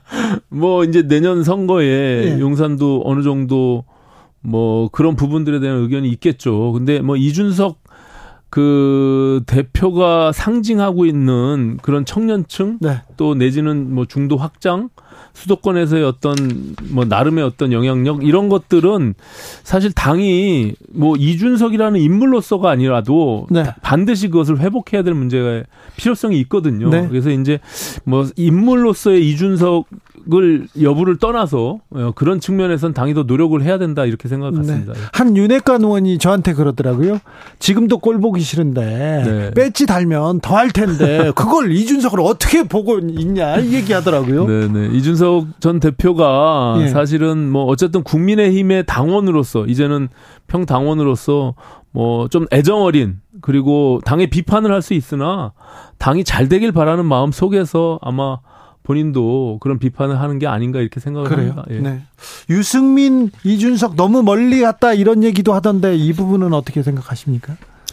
뭐 보는 각도에 따라서는 그럴 수 있어요. 예, 뭐뭐 뭐 맞는 말도 있고 틀린 말도 있겠죠. 그리고 아까 말씀드린 대로 감정이 섞인 부분도 있고 아니면 뭐 애정을 갖고 하는 말도 있을 겁니다. 그래서 당이 그 부분에 대해서도 좀 더 포용하고 또 그 뭐 이준석, 유승민 전 대표의 경우도 아까 말씀드린 대로 당이 어쨌든 당인으로서 당이 내년도 총선에도 승리하고 올바른 방향으로 가길 바라는 마음에서 비판하는 거 아니겠습니까? 네. 그럼 그런 거 애정이 담긴 비판이 필요하다 이렇게 생각합니다.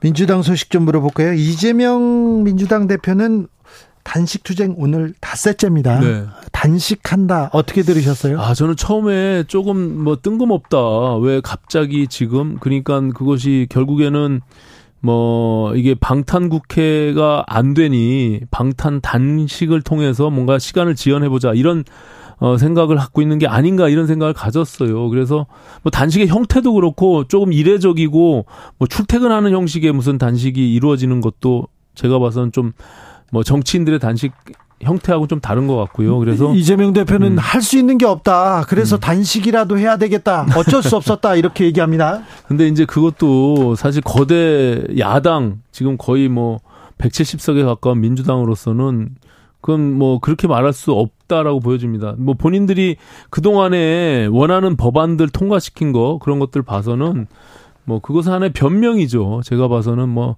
단식이 아니어도 본인이 국민들한테 어필하고 뭔가 또 특히 본인이 사법적 리스크에 대해서 당내의 어떤 갈등, 분열 이런 것들이 거의 지금 뭐 문전 앞에 와 있기 때문에 단식이라는 걸 통해서 그걸 돌파해 보려고 하는 그런 노림수가 있지 않나 저는 이렇게 보여집니다. 예.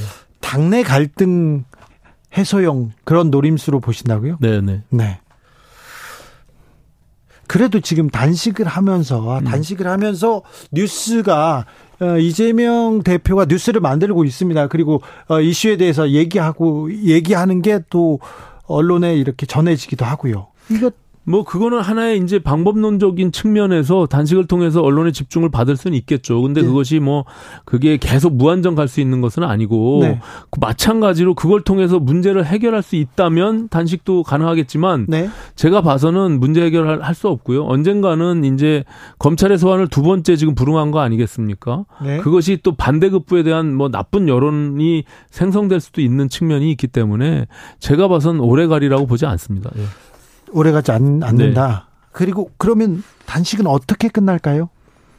그건 모르겠어요. 일반적으로 보면 뭐 119 구급차가 와서 실려가는 것이 일반적인데 뭐 이재명 대표 지금 뭐 단식을 진정성 있게 진짜 절박한 마음에서 하고 있느냐 이런 어떤 의심의 눈초리도 있잖아요. 그래서 결과가 어떻게 될지는 좀 지켜봐야 될 것 같습니다. 아, 윤미향 의원이 네. 조총련도 참석한 행사에 네. 아, 다녀왔습니다. 음. 이 부분 가지고 큰 논란이 되고 있는데 이 네. 부분은 어떻게 보세요?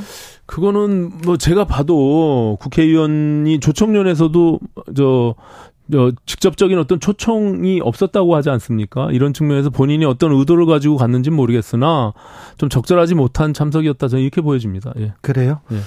어, 이동관 방송통신위원장이 음, 음 김만배 씨와 인터뷰한 뉴스타파를 지적하면서 국기문란이라는 얘기를 했어요. 네, 네. 네.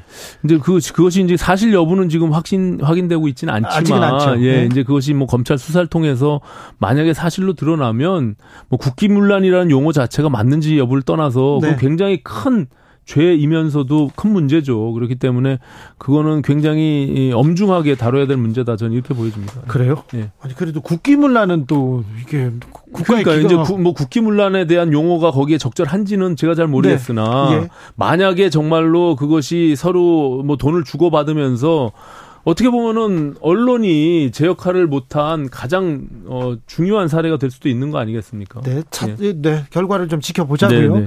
네. 음, 문재인 대통령께서 문재인 전 대통령께서 어, 대통령실이 나서서 흉상 철거 계획 철회하라 이렇게 얘기합니다. 음. 홍범도 장군 흉상 철거 철거하지 말라 이렇게 얘기하는데 음. 어, 대통령실에서는 전 대통령이 지나치게 나서는 게 문제다 이렇게 또 네. 오늘 어, 이렇게 얘기했더라고요. 그러니까 이제 뭐 그게 흉상 철거 여부에 대한 문제를 육사에서 자체적으로 판단해서 하는 것이 맞다라고 본 것이에요. 그렇기 네. 때문에 대통령실 입장에서는 일정 정도 거리두기를 하고 있잖아요. 이제 그런 과정에서 전직 대통령이 과도하게 그 부분에 대해서 언급하고 개입하는 것은 적절하지 않다라는 원칙적인 얘기를 한 것 같고요. 예. 그것이 정치적 논란으로 계속 증폭되거나 뭔가 확산되길 바라지 않는 그런 뜻도 있겠죠. 예. 반대 아닙니까? 대통령실에서 오히려 너무 좀 전격적으로 너무 적극적으로 모든 사안에 대해서 얘기하는 거 아닙니까? 아니 뭐 지금 이 지금 뭐 어떻게 보면 역사 논쟁이라고 할 수 있는 이 부분에 대해서는 대통령실이 깊게 관여하고 있지는 않고요. 다만 지금 말씀하신 대로 대통령께서 직접 전면에 나서서 모든 사안들을 정치화하는 부분들은 좀 거리두기가 필요할 것 같고요. 네. 예, 아까 말씀드린 대로 좀 더 이제는 뭐 민생이랄까 아니면은 뭐 먹고 사는 문제, 국민들이 아파하는 문제 이런 것들을 좀 보듬고 예. 해결하는 그런 그렇죠. 능력을 좀 어, 가졌으면 좋겠다 이런 생각 같습니다. 홍범도 장군 동상 이전 문제도 이게 역사 논쟁도 아니고요. 음. 뭐 팩트 체크도 아니고 정치 투쟁인 것으로 보여요. 그래서 학생들 앞에서 그리고 육사 학생들 앞에서 음. 어, 아주 조금 저열한 정치 투쟁을 보여주고 있지 않나 이런 지적 계속 있는데 좀 안타깝습니다. 그런데 뭐, 예, 예. 예. 아니 근데 그 문제는 뭐 지금 뭐 윤석열 정부 들어서 문제가 시작됐던 건 아니고 지난 뭐 문재인 정부 때 국정감사 때부터 그리고 또 그것이 문재인 정부의 당시에 그것을 흉상을 어, 설치한 거 아니겠습니까? 네. 이런 과정에서 사실은 이 문제가 있었던 거예요. 그렇기 때문에 다만 그것이 지금 그렇게 만약에 뭐 역사 논쟁으로까지 이렇게 막 부각이 돼서 어, 갈 문제인 인 것이냐, 이것이 이렇게 크게 비화될 문제이냐, 이렇게 보는 것은, 어, 조금 논란이 있을 수가 있고요. 예. 그렇기 때문에 그것은 뭐 육사에서 자체적으로 잘 판단해서 해결할 문제다 이렇게 보여집니다. 네. 예. 아, 이렇게 민심 이렇게 탐방하시고 사람들 만나면 아, 정치에 무관심하다. 그리고 그다음에 정치를 이렇게 어, 정치와 지금 민생이 괴리돼 있다 이런 네. 거 계속 느낀다고 했지 않습니까? 네, 네. 이거 지금 정치권의 전략 아닐까요? 근데 국민들은요 네. 이게 이게 정치와 무관하다, 정치 무관심하다 이게 아, 실제로 관심이 굉장히 많으세요. 네. 근데 나한테 정치가 너무나 도움도 안 되고 그렇죠. 하는 꼬라지가 보기 싫다 네. 이기 때문에 무관심하고 외면하는 것이지. 그래서 지금 네. 그 외면하고 무관심해지는 사람들이 많아지고 있지 않습니까? 그렇습니다. 그렇죠. 그러니까 정치가 아까 네. 말씀드린 대로 문제 해결 능력을 가져야 되는데 누가 누나 누가 누가 못 하나 경쟁을 하는 것처럼 보여지니까 네. 국민들이 실망하는 것이고요. 네. 이제 사실은 여야가 발등에 불이 떨어졌습니다. 지금 이제 7개월 불이 남지 않은 총선에서 앞으로 누가 비전을 제시하고 누가 더 혁신하고 변화하는지 그건 좀 지켜볼 필요가 있을 것 같아요. 정부 여당이 국민의힘에서 이제 그 모습 보여줘야 될 거 아닙니까? 이 경쟁 나서야 될 거 아니에요? 그렇습니다. 예, 그래야만 총선에서도 승리할 수 있다라고 보여지고 예. 또 윤석열 정부가 힘을 받아서 뭔가 후, 후반기 집권 후반기를 잘 역할을 할 수 있. 막기 위해서라면 국회가 그걸 좀 support 해야 되거든요. 네. 그래서 총선 승리는 굉장히 중요한 문제입니다. 그렇기 때문에 어 당이 아까 말씀드린 대로 이제는 조금 독립적이고 주체적으로 내년 총선을 준비하는 입장에서 새로운 비전이나 또 먹고 사는 문제, 민생에 대해서 국민들한테 좀 설득할 필요가 있다. 그렇죠. 예. 민생 아, 김기현표, 국민의힘표 민생정책, 경제정책 잘 보이지 않아요. 예산안도 이게 서민들을 위한 건가, 이런 또, 음, 궁금증도 있고요. 네 근데 앞으로 계속 보여줘야 됩니다. 네. 뭐, 이제 그거는 이제 지금 여야가 뭐 똑같습니다. 지금 뭐 민주당도 워낙 그 이재명 당 대표에 대한 사법 리스크가 크기 때문에 그 문제로 지금 뭐 여러 가지 민생을 챙길 수 있는 여력이 없는 거죠. 그래서 물론 집권당으로서의 책임감은 좀 다를 수 있습니다. 네. 그래서 여야가 앞으로 남은 7개월을 어떻게 국민들께 보일 것이냐 이게 예. 굉장히 중요한 문제일 것 같아요. 그렇습니다. 예. 정부 여당한테 1차적 책임이 있습니다. 그러니까 더 잘해야 됩니다. 더 네. 잘하는 모습 보여주십시오. 네, 네. 열심히 잘하겠습니다. 알겠습니다. 자, 오신환 의원은 광진을에서 어떤 꿈을 꾸는지 네, 계속해서 지켜보겠습니다. 네, 감사합니다. 네, 고맙습니다. 정치 피로, 사건 사고로 인한 피로, 고달픈 일상에서 오는 피로. 오늘 시사하셨습니까? 경험해 보세요. 들은 날과 안 들은 날의 차이. 여러분의 피로를 날려줄 저녁 한 끼 시사. 추진우 라이브.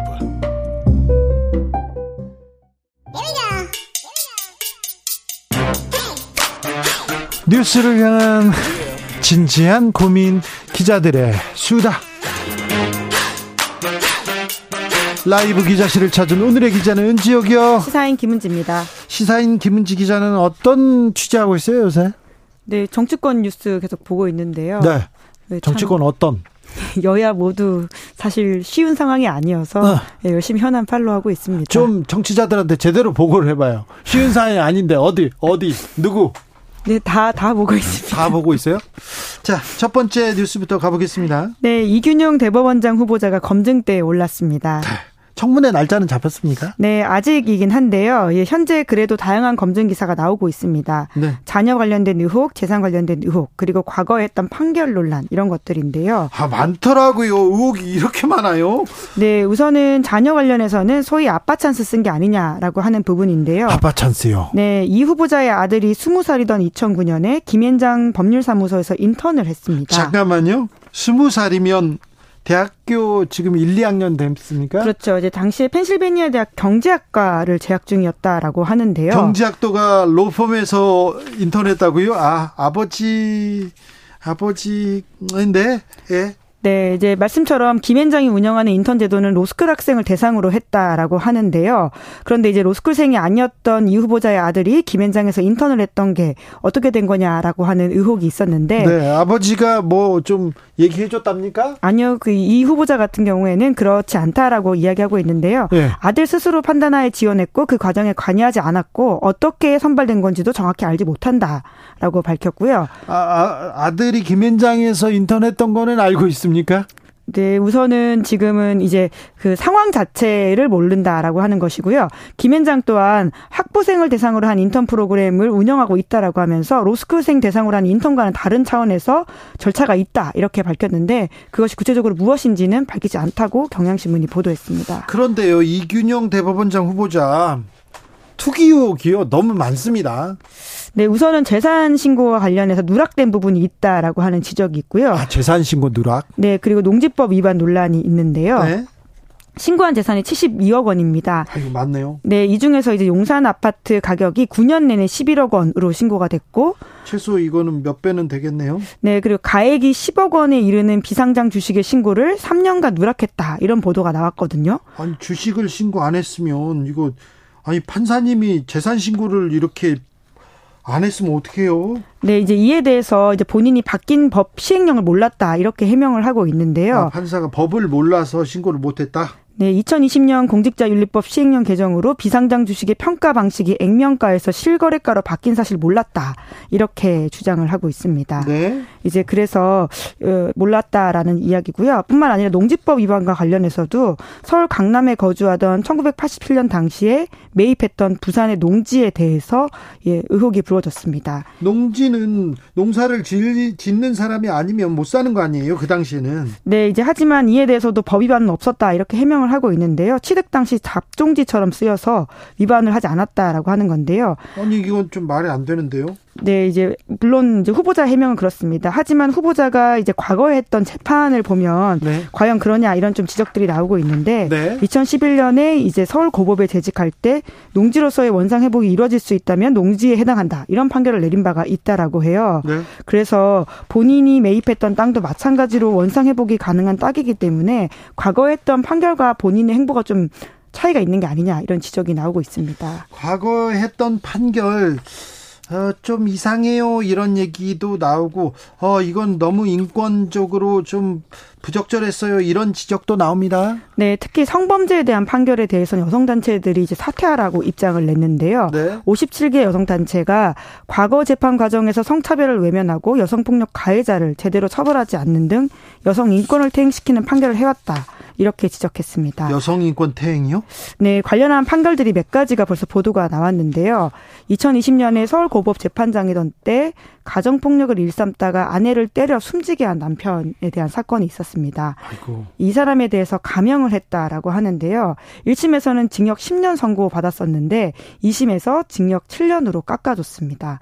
왜요? 그 그 이유가 뭐냐면 1심에서는 이제 그 가해 남편에게 살인 혐의가 있다라고 판단을 해서 심연을 선고했는데요. 2심에서는 이 후보자가 살인 혐의는 인정하기 어렵다라고 봐서 상해 치사 혐의만 적용해 가지고 형이 깎였다라고 합니다. 네. 뿐만 아니라 성범죄자에 대한 또 다른 이제 감형도 있었는데 12살 아동을 세 차례 성폭행하고 가학적인 성행위를 한 혐의로 기소된 사람에게 또 1심은 10년이었는데 2심에서 7년으로 깎아줬다라고 합니다. 감형 사유가요? 네, 범행을 자백했고 20대 젊은 나이다라고 하는 이유를 들었다라고 합니다. 아, 범행은 나왔으니까 자백할 수밖에 없고요. 아, 젊어서 깎아, 네. 네. 그리고요? 또 2021년에는 금전적 대가를 빌미로 유인해서 피해 아동에게 20차례 성착취물 만들도록 하고 소지하게 했던 사람이 있는데요. 네. 이 사람도 1심에선 3년 6개월 선고를 받았는데 2심에서 3년으로 깎아줬습니다. 이유가 뭡니까? 네, 범죄 전략이 없고 범죄를 깊이 내우, 뉘우치고 있다라고 하는 이유였는데 피해 아동한테 20, 20차례 넘게 성착취물을 만들라고 했어요. 판사님 앞에서 범죄를 깊이 뉘우친다고 하지 범죄를 뉘우치지 않습니다. 이렇게 얘기하는 그런 범죄자 보셨습니까, 판사님? 네. 네. 물론 이 후보자는 이에 대해서 이제 해명을 하고 있는데요. 하급심의 양형 편차를 최소화하고 객관적인 양형을 실현해야 한다는 소신에 따라서 양형 기준을 참고해서 적절한 형을 선고하기 위해 노력했다라고 하고요. 범죄와 형벌 사이의 균형 등을 종합적으로 고려해서 공고형의 범위 내에서 신중하게 형량을 정했다. 이렇게 밝혔습니다. 아무튼 판사님이 재산 형성 과정에 매우 많은 의문 점들을 낳고 있습니다. 판결에서도 인권 태행적이다 이런 지적을 받고 있습니다. 이균용 대법원장 후보자 청문회는 어떻게 될지 지켜보겠습니다. 다음 뉴스는요. 네, 법원이 윤석열 대통령의 영화 관람비 등을 공개하라라는 시민단체의 손을 들어줬습니다. 좀 더 자세히 말씀해 주십시오. 네, 시민단체 한국납세자연맹이라고 하는 곳이거든요. 예. 이곳은 시민들이 낸 세금이 제대로 쓰이고 있는지 감시하는 단체인데요. 전 정권에서도 소송 많이 냈어요? 네, 문재인 전 대통령 배우자 김정숙 여사의 옷값을 비롯해서 전 정부 청와대 특수활동비에 대해서도 소송을 냈고요. 네. 실제로 이겼습니다.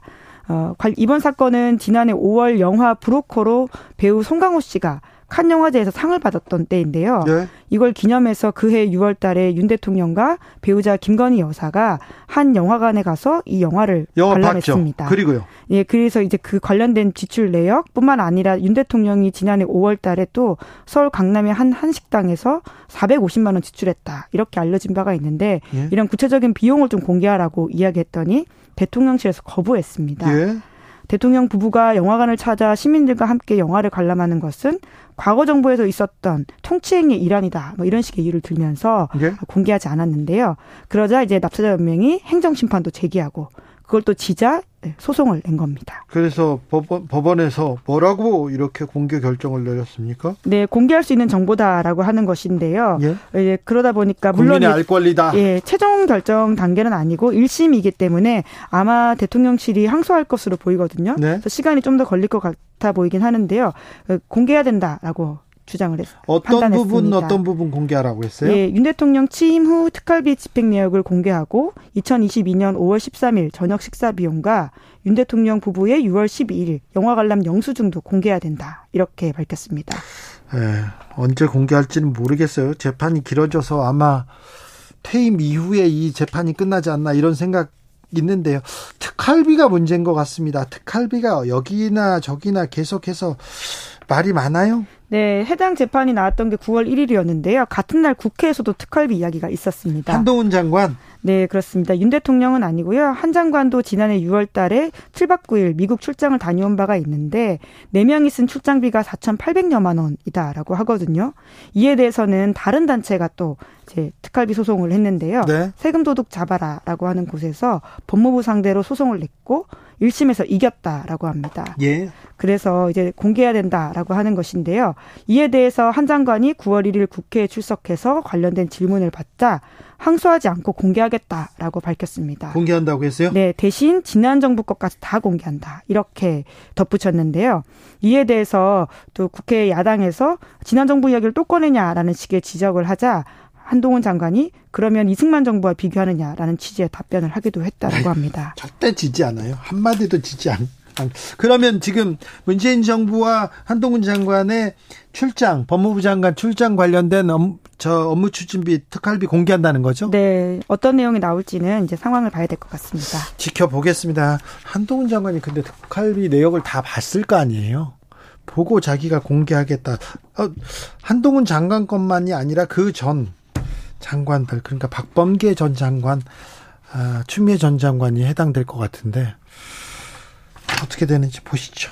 마지막으로 만나볼 뉴스는요? 네, 미국 뉴욕주가 원전 냉각수 방류를 반대했습니다. 원전 냉각수요. 후쿠시마 오염수는 아니죠? 네, 그렇습니다. 이제 아무래도 그 상황과 맞물려서 한국인의 눈길을 좀 더 끄는 뉴스다. 이렇게 이해하시면 될 텐데요. 네. 미국에서도 해체 중인 원자력 발전소가 있습니다. 네. 그런데 이제 그것이 허드슨 강에 영향을 미칠 수 있다라고 하는 것 때문에 시민 단체들이 이제 반대를 했고요. 네. 이에 동의해서 뉴욕주 주지사가 세이브 더 허드슨이라고 하는 법에 서명을 했습니다. 네. 그래서 냉각수를 이제 내보내지 못하게 한다라고 하는 것인데 네.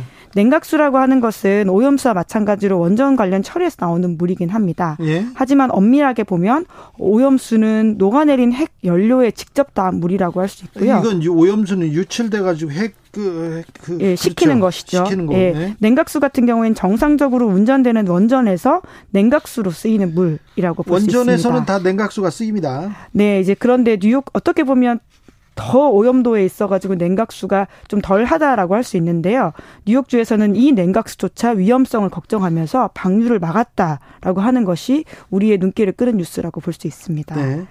그런데 9.11 테러 때 테러 때 뉴욕에 원전 사고 날 경우 큰 사고가 날 수 있다 이런 우려 있었거든요. 네, 뿐만 아니라 2011년 후쿠시마 원전 사고 터지면서 뉴욕에 가까운 곳에 있는 원전이 위험하다라는 여론이 커졌고요. 결과적으로 2017년 폐쇄가 결정됐고 2021년부터 가동을 멈췄습니다. 네. 이제 그런데 해당 원전이 이제 해체 작업에 들어가면서 이 폐연료봉을 시키면서 발생한 냉각수가 논란이 됐는데요. 이에 대해서도 그 해당 회사가 냉각수를 이제 내보내려고 하자 시민들이 반대하게 된 것이죠. 그럼 어떻게 됩니까? 네, 주정부의 노력으로는 우선 방류가 막히긴 했는데요. 하지만 해당 회사가 연방법에 기대서 다시 방류를 시도하고 있다라고 합니다. 네. 그래서 환경단체와 그 지역단체들 같은 경우에는 냉각수를 즉각 방류하지 말고 최소 12년 보관해라 이렇게 요구를 하고 있거든요. 12년이요? 네, 아무래도 냉각수에 들어있는 삼중수소가 이제 붕괴돼서 어, 상황 반감기가 될 때까지 좀 더 기다려보고 보관을 하라라고 하는 것인데요. 이 해당 원전 같은 경우에는 후쿠시마 원전의 4분의 1 정도라고 합니다. 그러니까 시간을 좀 가지면서 좀 더 나은 대안이 있는지 찾아보자 이런 얘기잖아요. 네, 가둬놓고 있으라고 하는 것이죠. 네. 방류하지 말고요. 네. 오염수가 아니라 오염수보다 위험성이 훨씬 낮은 냉각수도 이렇게 물론 이것도 위험하다고 할 수 있습니다. 네. 냉각수도 위험하다. 그러니까 조심하자. 그 얘기를 미국에서는 하고 있군요. 네. 알겠습니다. 기자들의 수다. 기사인 김은지 기자와 함께했습니다. 감사합니다. 네, 고맙습니다. 교통정보센터 다녀오겠습니다. 임초희 씨.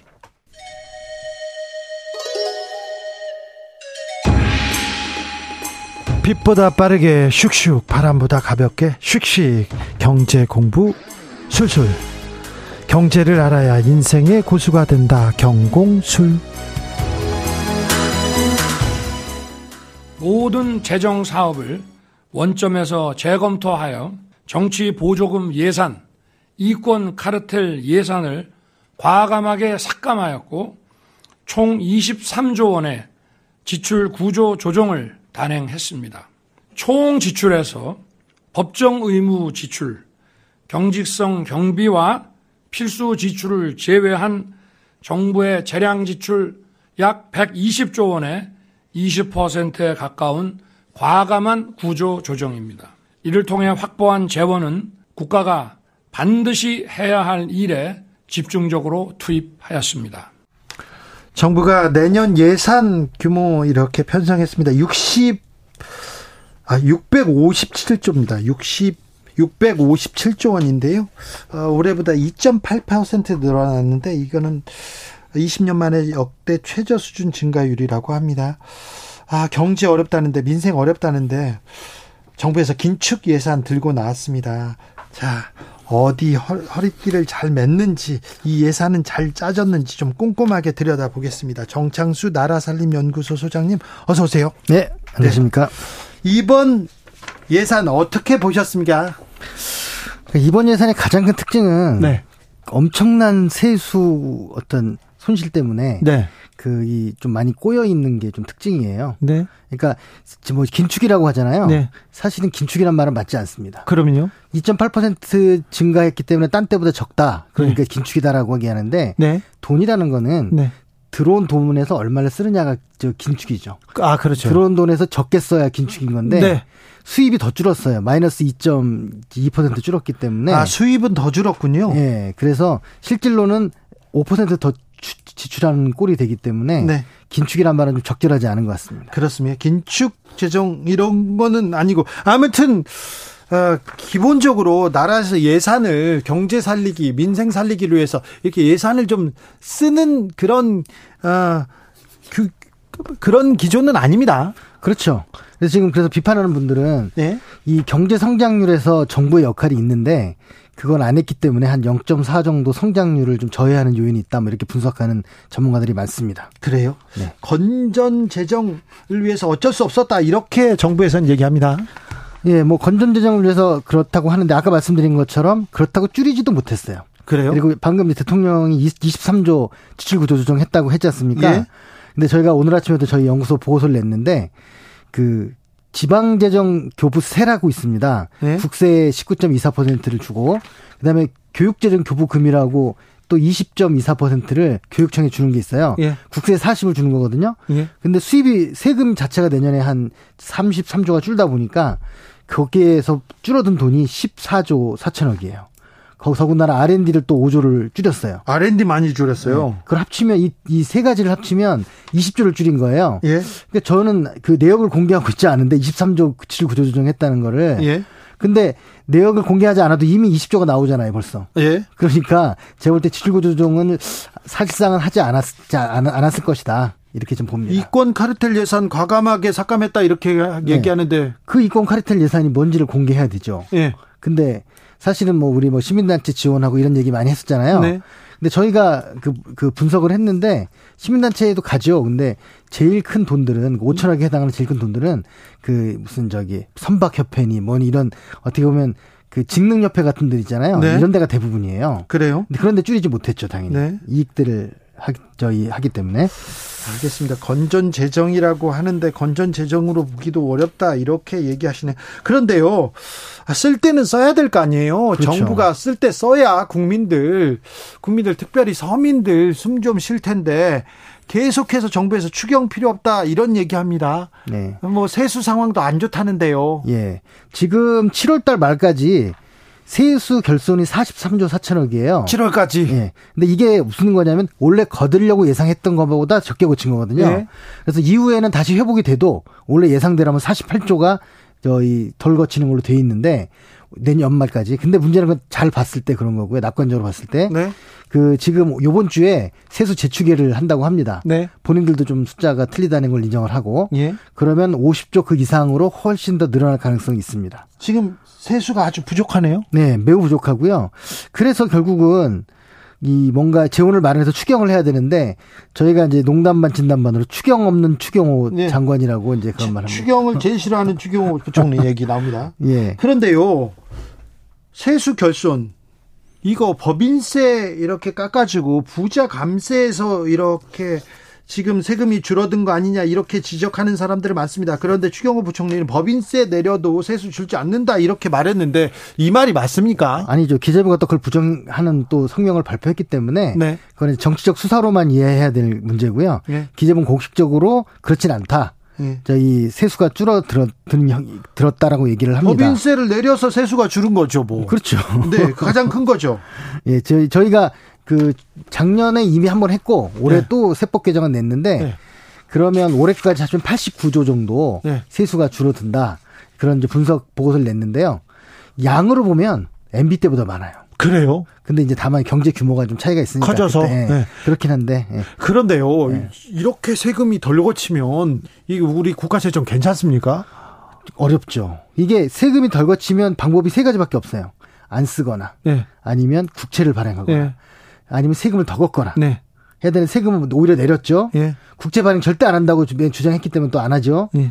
결국은 안 쓰는 건데 예. 안쓸 수도 없잖아요. 아까도 말씀드렸지만 몇 개 줄이긴 했으나 그래서 지금 슬쩍 한다는 게 이제 공자기금 빼서 쓰겠다 이제 그런 얘기를 하고 있는 거죠. 감세와 재정 건전성 이렇게 같이 잡는다. 두 마리 토끼 잡는다. 이건 좀 말이 안 되잖아요. 예. 이게 네. 재정 트릴레마란 말이 있습니다. 네. 그 적은 세금 그 큰 복지 그리고 저 그 적은 국채 발행 이거는 세 가지 함께 갈 수는 없어요. 예. 그 셋 중에 하나는 좀 어느 정도는 포기를 해야 되는데 네. 그걸 셋 다 다 하겠다고 하는 게 이제 말이 안 되는 거죠. 수장님 내년도 예산안 좀 어떻게 쓰이는지 자세히 좀 뜯어봐 주세요. 네. 그 내년 예산안에서 네. 양적으로 보면 예. 증액 감액 감액 한 거는 아까 말씀드린 대로 지방에 주는 돈, 교육에 주는 돈, R&D 이 세 가지 가장 크고요. 지금 지방하고 교육에 돈을 안 준다고요? 예, 예. R&D를 안 한다고요? 예. 여기는 써야 되는 거 아닙니까? 그렇죠. 지금 진보와 보수 막론하고 전문가들이 합의하는 반드시 지켜야 되는 저 예산은 R&D고요. 네. 꼭 줄여야 된다고 생각하는 SOC거든요. 예. 근데 늘어나는 건 오히려 SOC가 늘어났고요. SOC는 늘어났어요? 예. 1조 3천억이나 늘어났고요. 예. 원래 그뭐 총선용 포퓰리즘 이거 안 하겠다고 했는데 지금 SOC 같은 경우에는 작 올해 예산에는 4조나 줄였었거든요. 예. 어 그래서 어, 잘해 그럼 그건 잘한 거다라고 네. 저는 생각했는데 다시 늘리는 걸로 네. 방향을 바꿨습니다. 네. 특히 GTX 이런 게 많습니다. 네. 그래요? 이 SOC 아, 지방에 가보면 필요 없는 도로 이거 2차선, 4차선으로 넓히고 다리 막 놓고 뭐 철도 막 놓는데 이게 필요한 곳은 꼭 써야 됩니다. 근데 필요 없는 것도 쓰지 않나 이런 생각했는데 SOC 자금은 또 늘었군요. 그런데요. 아, 보수가 정권을 잡으면 재정 건전성 얘기하고 세금을 좀 안 쓰려고 이렇게 아낍니다. 네네. 어, 그리고 진보가 정권을 잡으면 서민들을 위해서 좀 어, 세금을 많이 쓰려고 좀 노력합니다. 네. 이런 틀은 있어요. 네네. 그렇죠. 그런데 그건 이해해야 되는데 네. 이해 안 되는 대목이 있습니까? 그런데 이제 그 그래서 보수가 재정 건전성을 하려면 아까 네. 말씀드린 대로 감세를 하더라도 좀 적절하게. 예를 들어 MB 때 감세한 거는 네. 성장률이 아주 높을 때잖아요. 네. 근데 지금은 감세가 치명적인 지금 상황을 초래할 수도 있는 게 있고 그러면 조절을 해야죠. 아무리 예? 공약을 했었더라도. 네. 그런 면에서 재정 건전성보다는 감세에 더 초점이 있는 것 같고요. 지금요? 예. 그래서 오히려 재정이 더 악화됐죠. 예. 지금 사실 사실 뭐 전 정권 탓을 하기에는 너무 크다.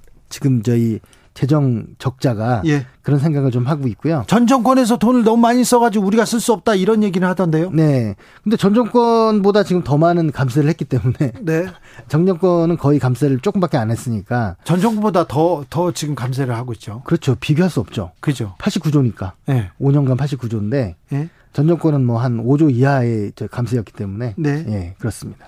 부자나 기업하는 사람들한테는 어 뭐지 friendly 정권은 맞네요. 예, friendly한데 예. 그게 부자들한테도 과연 장기적으로는 좋은 것일까라는 예. 생각을 하게 됩니다. 예산을 잘 써야 되는데 네. 그런데요.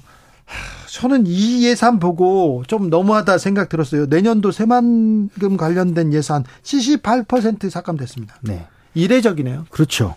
아까 말씀드렸지만 SOC 예산을 그 조 단위로 증액을 했는데 늘렸는데 여기만 줄였어요. 그러면 네. 결론은 저희 두 배로 증액한 셈이거든요. 진짜. 예, 다른 데는 예. 여기 한 7천억 줄이고 딴 데 1조 몇천억 늘렸으면 예? 2조 이상을 애소를 늘린 셈이 되는 거기 때문에 네. 좀 제가 볼 때는 지역 갈라치기도 좀 약간 네. 포함되는 게 아닌가 싶습니다. 이거 그 전부 호남한테 홀대하는 거 아니냐 이런 생각도 하는 분들이 있습니다. 어, 지출 구조 조정한다 이렇게 얘기를 하던데 이건 또 무슨 얘기입니까? 지출 재구조화 얘기하다가 지출 구조조정 얘기하는 건데요. 네. 구조화는 약간 편성을 좀 바꾸는 의미에 좀 의미가 강하다면 네. 구조조정은 조금 크게 줄이고 하는 그런 내용들이 포함됐다는 이제 약간의 뉘앙스 차이가 있습니다. 네. 그런데 그 구조조정이라는 건 사실은 무조건 줄이는 것만 능사는 아니잖아요. 네. 근데 줄일 걸 줄이고 늘릴 걸 늘려야 되는데 지금 제가 볼 때는 줄이지 않아야 되는 것 같은 걸 줄이고 아까 얘기한 SOC 같이 늘리지 않아야 될 것을 늘리는 그런 좀 약간 그 거꾸로 가는 길이 좀 보여서 좀 안타깝습니다. 세금 예산을 적재적소에 잘 써야 되는데 그래야 네. 국가 경제가 좀 살아나기도 하고 어려운데도 좀 버티고 막 그렇게 가는 거 아닙니까? 네네. 네. 근데 지금 경제 어렵죠. 네, 어렵죠. 내년 더 어렵죠. 그렇습니다. 그러면 예산을 잘 써서 효과적으로 우리가 위기 탈출할 수 있도록 지금 잘 쓰고 있다고 보십니까? 아, 그 뒤, 아까 R&D 같은 경우에도요. 네. 우리가 지금 저개발 시대에는 SOC를 어쩔 수 없이 하긴 해야 되는데 네. 이 지금 선진국이잖아요. 네. 그러면 이제 이 R&D가 어떻게 보면 우리 미래의 먹거리인데 R&D에 쓰고 SOC를 좀 줄이고 네, 그렇죠. 그렇죠. 그리고 복지에서 일부 늘린 건 있어요. 네. 하지만 아주 좀 미미한 2, 3% 정도이기 때문에 제가 볼 때는 복지도 사실은 크게 늘어난 것이 없다 하는 그런 생각이 들어서 지금 제가 볼 때는 거기다가 문제는 뭐냐면 지금 저 잉여금에서 좀 빼쓰는 거거든요. 그 공자기금 빼쓰는 게. 근데 이게 내년 후년 계속 경제가 안 좋다고 한다면 네. 임시 방편으로 과연 이게 극복이 될까 이런 생각이 듭니다. 지금이라도 감세를 잠 정책을 좀 어느 정도 되돌리고 조금 멈추든가 했으면 하는 생각입니다. 그래요. 감세가 또 걱정이군요. 감세가 내년은 또 어렵다는데 아니 경제가 나빠지면요 세금 세금도 덜, 덜 거칠 거고요. 네. 그리고 예산을 제대로 못, 쓰, 못 쓰면 경제 활성화 또 어려우니까 또 세금 내년엔 또또또 어려울 거 아닙니까? 악순환이 되죠. 네. 이거 어떻게 합니까? 그러니까 제가 볼 때는 이 어려울 때는 예. 아까 얘기한 세금 이런 것들도 좀 유예하고 예. 그러니까 유예라는 건 감세를 유예하고 예. 낼수 있는 사람 낼 수 있는 거는 걷어야 될 거 아니에요. 네. 그리고 또 하나는 꼭 써야 되는 거는 우리가 허리띠를 졸라 매더라도 꼭 써야 되는 거죠. 네. 그래서 미래 투자를 좀 해야 되고요. 그리고 사실 뭐 불필요한 부분들은 조금 이제 억제를 좀 해서 네. 그 이제 이게 준비를 해야 되는데 우리가 IMF 때도 우리가 그 IT 투자해갖고 이렇게 지금 나라가 그나마 좀 먹고 살게 생긴 그죠. 거 아닙니까? 예. 이제 그런 좀 비전을 보여줬으면 하는 생각입니다. 그렇죠. 그, 그 좀 정부에서 투자하는 부분은 없습니까? 지금 뭐 민간의 투자를 유도해서 뭐 지역 개발을 한다든가 이런 정책들이 좀 일부 있어요. 그래요. 근데 제가 볼때 그게 약간 민자 사업 옛날 그 확대하는 거의 약간 연장선상인 것 같아서 네. 조금 그래서 그, 그, 그 국공유지도 팔고 네. 안 사겠다고 하면 좀 더 지원까지 해서 사게 하겠다 뭐 이런 지금 예. 정책이 있습니다. 그런데요. 정 음, 최근까지는요 중국 경제 우리가 조금 기대해 왔잖아요. 중국 성장하는 네. 거 옆에 옆에서 잘 이용해서 같이 성장했는데 지금 중국 어렵고 중국발 부동산 위기 나옵니다. 계속. 네. 우리 경제가 조금 크게 영향을 받을까요? 뭐 이미 뭐 그런 많은 전문가들이 말씀하시니까 받고 있고 그런데 왜 네. 추경무 부총리는 어, KBS 나오셔가지고 중국발 부동산 이슈 우리 경제에 영향 없다 이렇게 얘기하시더라고요. 아, 중국의 경제를 저, 그, 저 지탱하는 가장 큰 게 부동산인데 네. 부동산이 이제 물론 향후에는 그 구조 저이 그들의 체질 개선을 해가지고 도움이 되긴 하겠지만 네. 지금 뭐 일정 몇 년 동안은 부동산 경기가 살아나지 않으면 중국 경기도 힘들겠죠. 예. 우리는 당연히, 당연히. 소, 중국 소비가 늘지 않으면 우리가 힘들죠, 당연히. 지금 경제 안 좋고요. 중국 경제도 안 좋고 우리 조금 나아질 만한 기미가 보이지 않아요. 네. 삼성전자나 뭐 대기업들도 예전처럼 이렇게 호황은 아니고요. 그래서 제 생각에는 네. 지금 우리가 뭐 빚 걱정을 참 많이 하는데요. 네. 지금 사실 우리나라의 빚 중에서 한 1200조 빚 중에서 400조는 외평채입니다. 외국, 네. 외국한 평형 채권이라고 해서 네. 그 옛날 외환위기 때 그 아픈 기억 때문에 돈을 갖고 있는 건데 네. 조금 과감하게 재정 투자를 해서라도 네. 이 미래 투자를 해서 그리고 경기 살리고 하는 노력을 좀 해야 되지 않을까. 코로나보다 더, 더 심각한 지금 상황이잖아요. 그렇죠. 코로나 때보다 더 어렵다고 얘기하는데 그러면 예산안이 좀, 좀 부족하다 이렇게 보시는 건가요? 예, 지금 매우 부족하고 그리고 이 어떻게 보면 IMF 때나 금융위기 때보다 네. 그때는 과감한 재정 투자로 극복을 한 거거든요. 네. 근데 지금은 오히려 과감한 재정 축소로 이 문제를 이제 버티기로 하려고 하는 것 같아서 네. 굉장히 걱정입니다. 경제가 조금 나아지고 있다. 추경호 부총리가 경제 바닥 다지고 회복 단계, 회복 초입가 단계로 진입했다 이렇게 얘기했습니다. 뭐 근거가 뭔지는 제가 잘 모르겠고요. 다만 요즘 부동산이 조금 살아났다 뭐 이런 얘기가 있잖아요. 네. 그것도 사실 저 이 보금자리론이나 이런 어떤 예. 그 정부의 아주 강력한 부양으로 50년짜리 또 예. 대출도 있어요. 하고 있는데 예. 제가 볼 때 그게 언, 그걸 언제까지 버틸 수 있을까라는 생각이 좀 듭니다. 그래요? 네. 예, 그러면요. 좀 그래도 그럼 또 대비책을 내야 될 거 아니에요. 예산은 이렇게 왔더라도 어떤 뭐 뭔가 좀 획기적인 대, 무슨 방법을 내야 될 거 아닙니까? 네.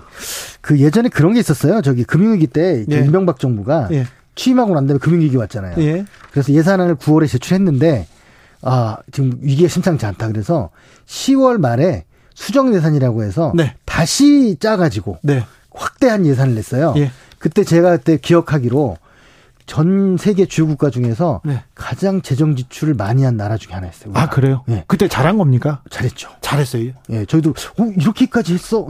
물론 감세를 일부 하긴 했으나 네. 그때 60조 정도였거든. 5년에 60조인데 지금 네. 우리는 5년에 지금 89조잖아요. 네. 물론 경제 규모가 차이가 있긴 하지만 예. 그 굉장히 과감한 그러니까 그래도 감세도 약간 유예도 하고요. 네. 정부가 지금은 과감하게 아, 예산을 쓸 때입니까? 그렇죠. 네. 저 코로나 때보다 더 과감해져야 한다는 생각입니다. 그래요? 네. 그런데 왜 윤석열 정부에서는 이렇게 도그마에 빠진 것 같아요. 어떤요? 그러니까 현실이 지금 원래 생각했던 낙관적인 상황이 아니면 네. 그 낙관적이지 않는 상황에 맞춰야 되잖아요. 예. 그런데 계속 국채 발행하지 않겠다 뭐 이 여러 가지 예. 그 주장들 재정 건전성 하겠다고 한 얘기를 지키려고 억지로 하다 보니까 네. 그 요번에 아까 공자기금 쓴다고 했잖아요. 예. 이게 잉여금이거든요. 여유자원. 예. 250조 예. 정도 있어요, 우리나라에. 예. 그거를 뺏어 쓰겠다는 건데 지난번 정부 때는 저희가 뺏어 쓰자고 그렇게 주장을 하면 기재부가 저희 연구소나 보고 그만하라고 막, 비, 막 비, 화를 내고 비판하고 했었는데 네. 지금 완전 입장이 바뀌어가지고 네. 그 곡간을 아니, 하려고 하고 있습니다. 아니 그런데 곡간은 어렵더라도 곡간에다 돈 쌓아놓고 좀 뭐, 지키면 되는 좀 좋은 거 아닌가요? 저축을 그렇죠. 많이 하면 좋은 거 아닌가요? 그, 리고 일시적으로 쓸 수도 있다고 봐요. 네. 그럼 인정하고 네. 재정을 확대하는 쪽으로 써야 되는데 네. 약간 결손하는 것만 약간 보충하는 정도로만 쓰려고 해서 네. 그게 좀 걱정. 지금 허리띠를 좀 졸라매고 버티면 내년이나 내후년 더 좋아지는 거 아닌가요? 그거는 이제 적재적소에 잘 쓰면. 근데 버티다 보면 좋겠지라는 건 굉장히 근거 없는 낙관일 수도 있다. 예. 지금 전망이 없잖아요. 보호무역주의로 전 세계는 가고 있고. 버티면 경제가 좋아진다. 아, 아닙니까? 예, 네, 저는 뭐 그거는 그 저기 저기 근거 없는 낙관이라고 생각합니다. 그렇습니까? 알겠습니다. 여기까지 듣겠습니다. 네. 정창수 나라살림 연구소장님과 우리 예산안에 대해서 잘 따져봤습니다. 감사합니다. 네. 주진우 라이브 여기서 인사드리겠습니다. 네. 참 예산도 그렇고요. 네. 다른 데도 그렇고 돈 걱정이 네. 아바의 Money Money Money 들으면서 네, 저는 여기서 물러나겠습니다. 네. 여러분한테는 money money money가 막, 막 떨어졌으면 좋겠어요. 저는 내일 오후 5시 5분에 돌아오겠습니다. 지금까지 주진우였습니다.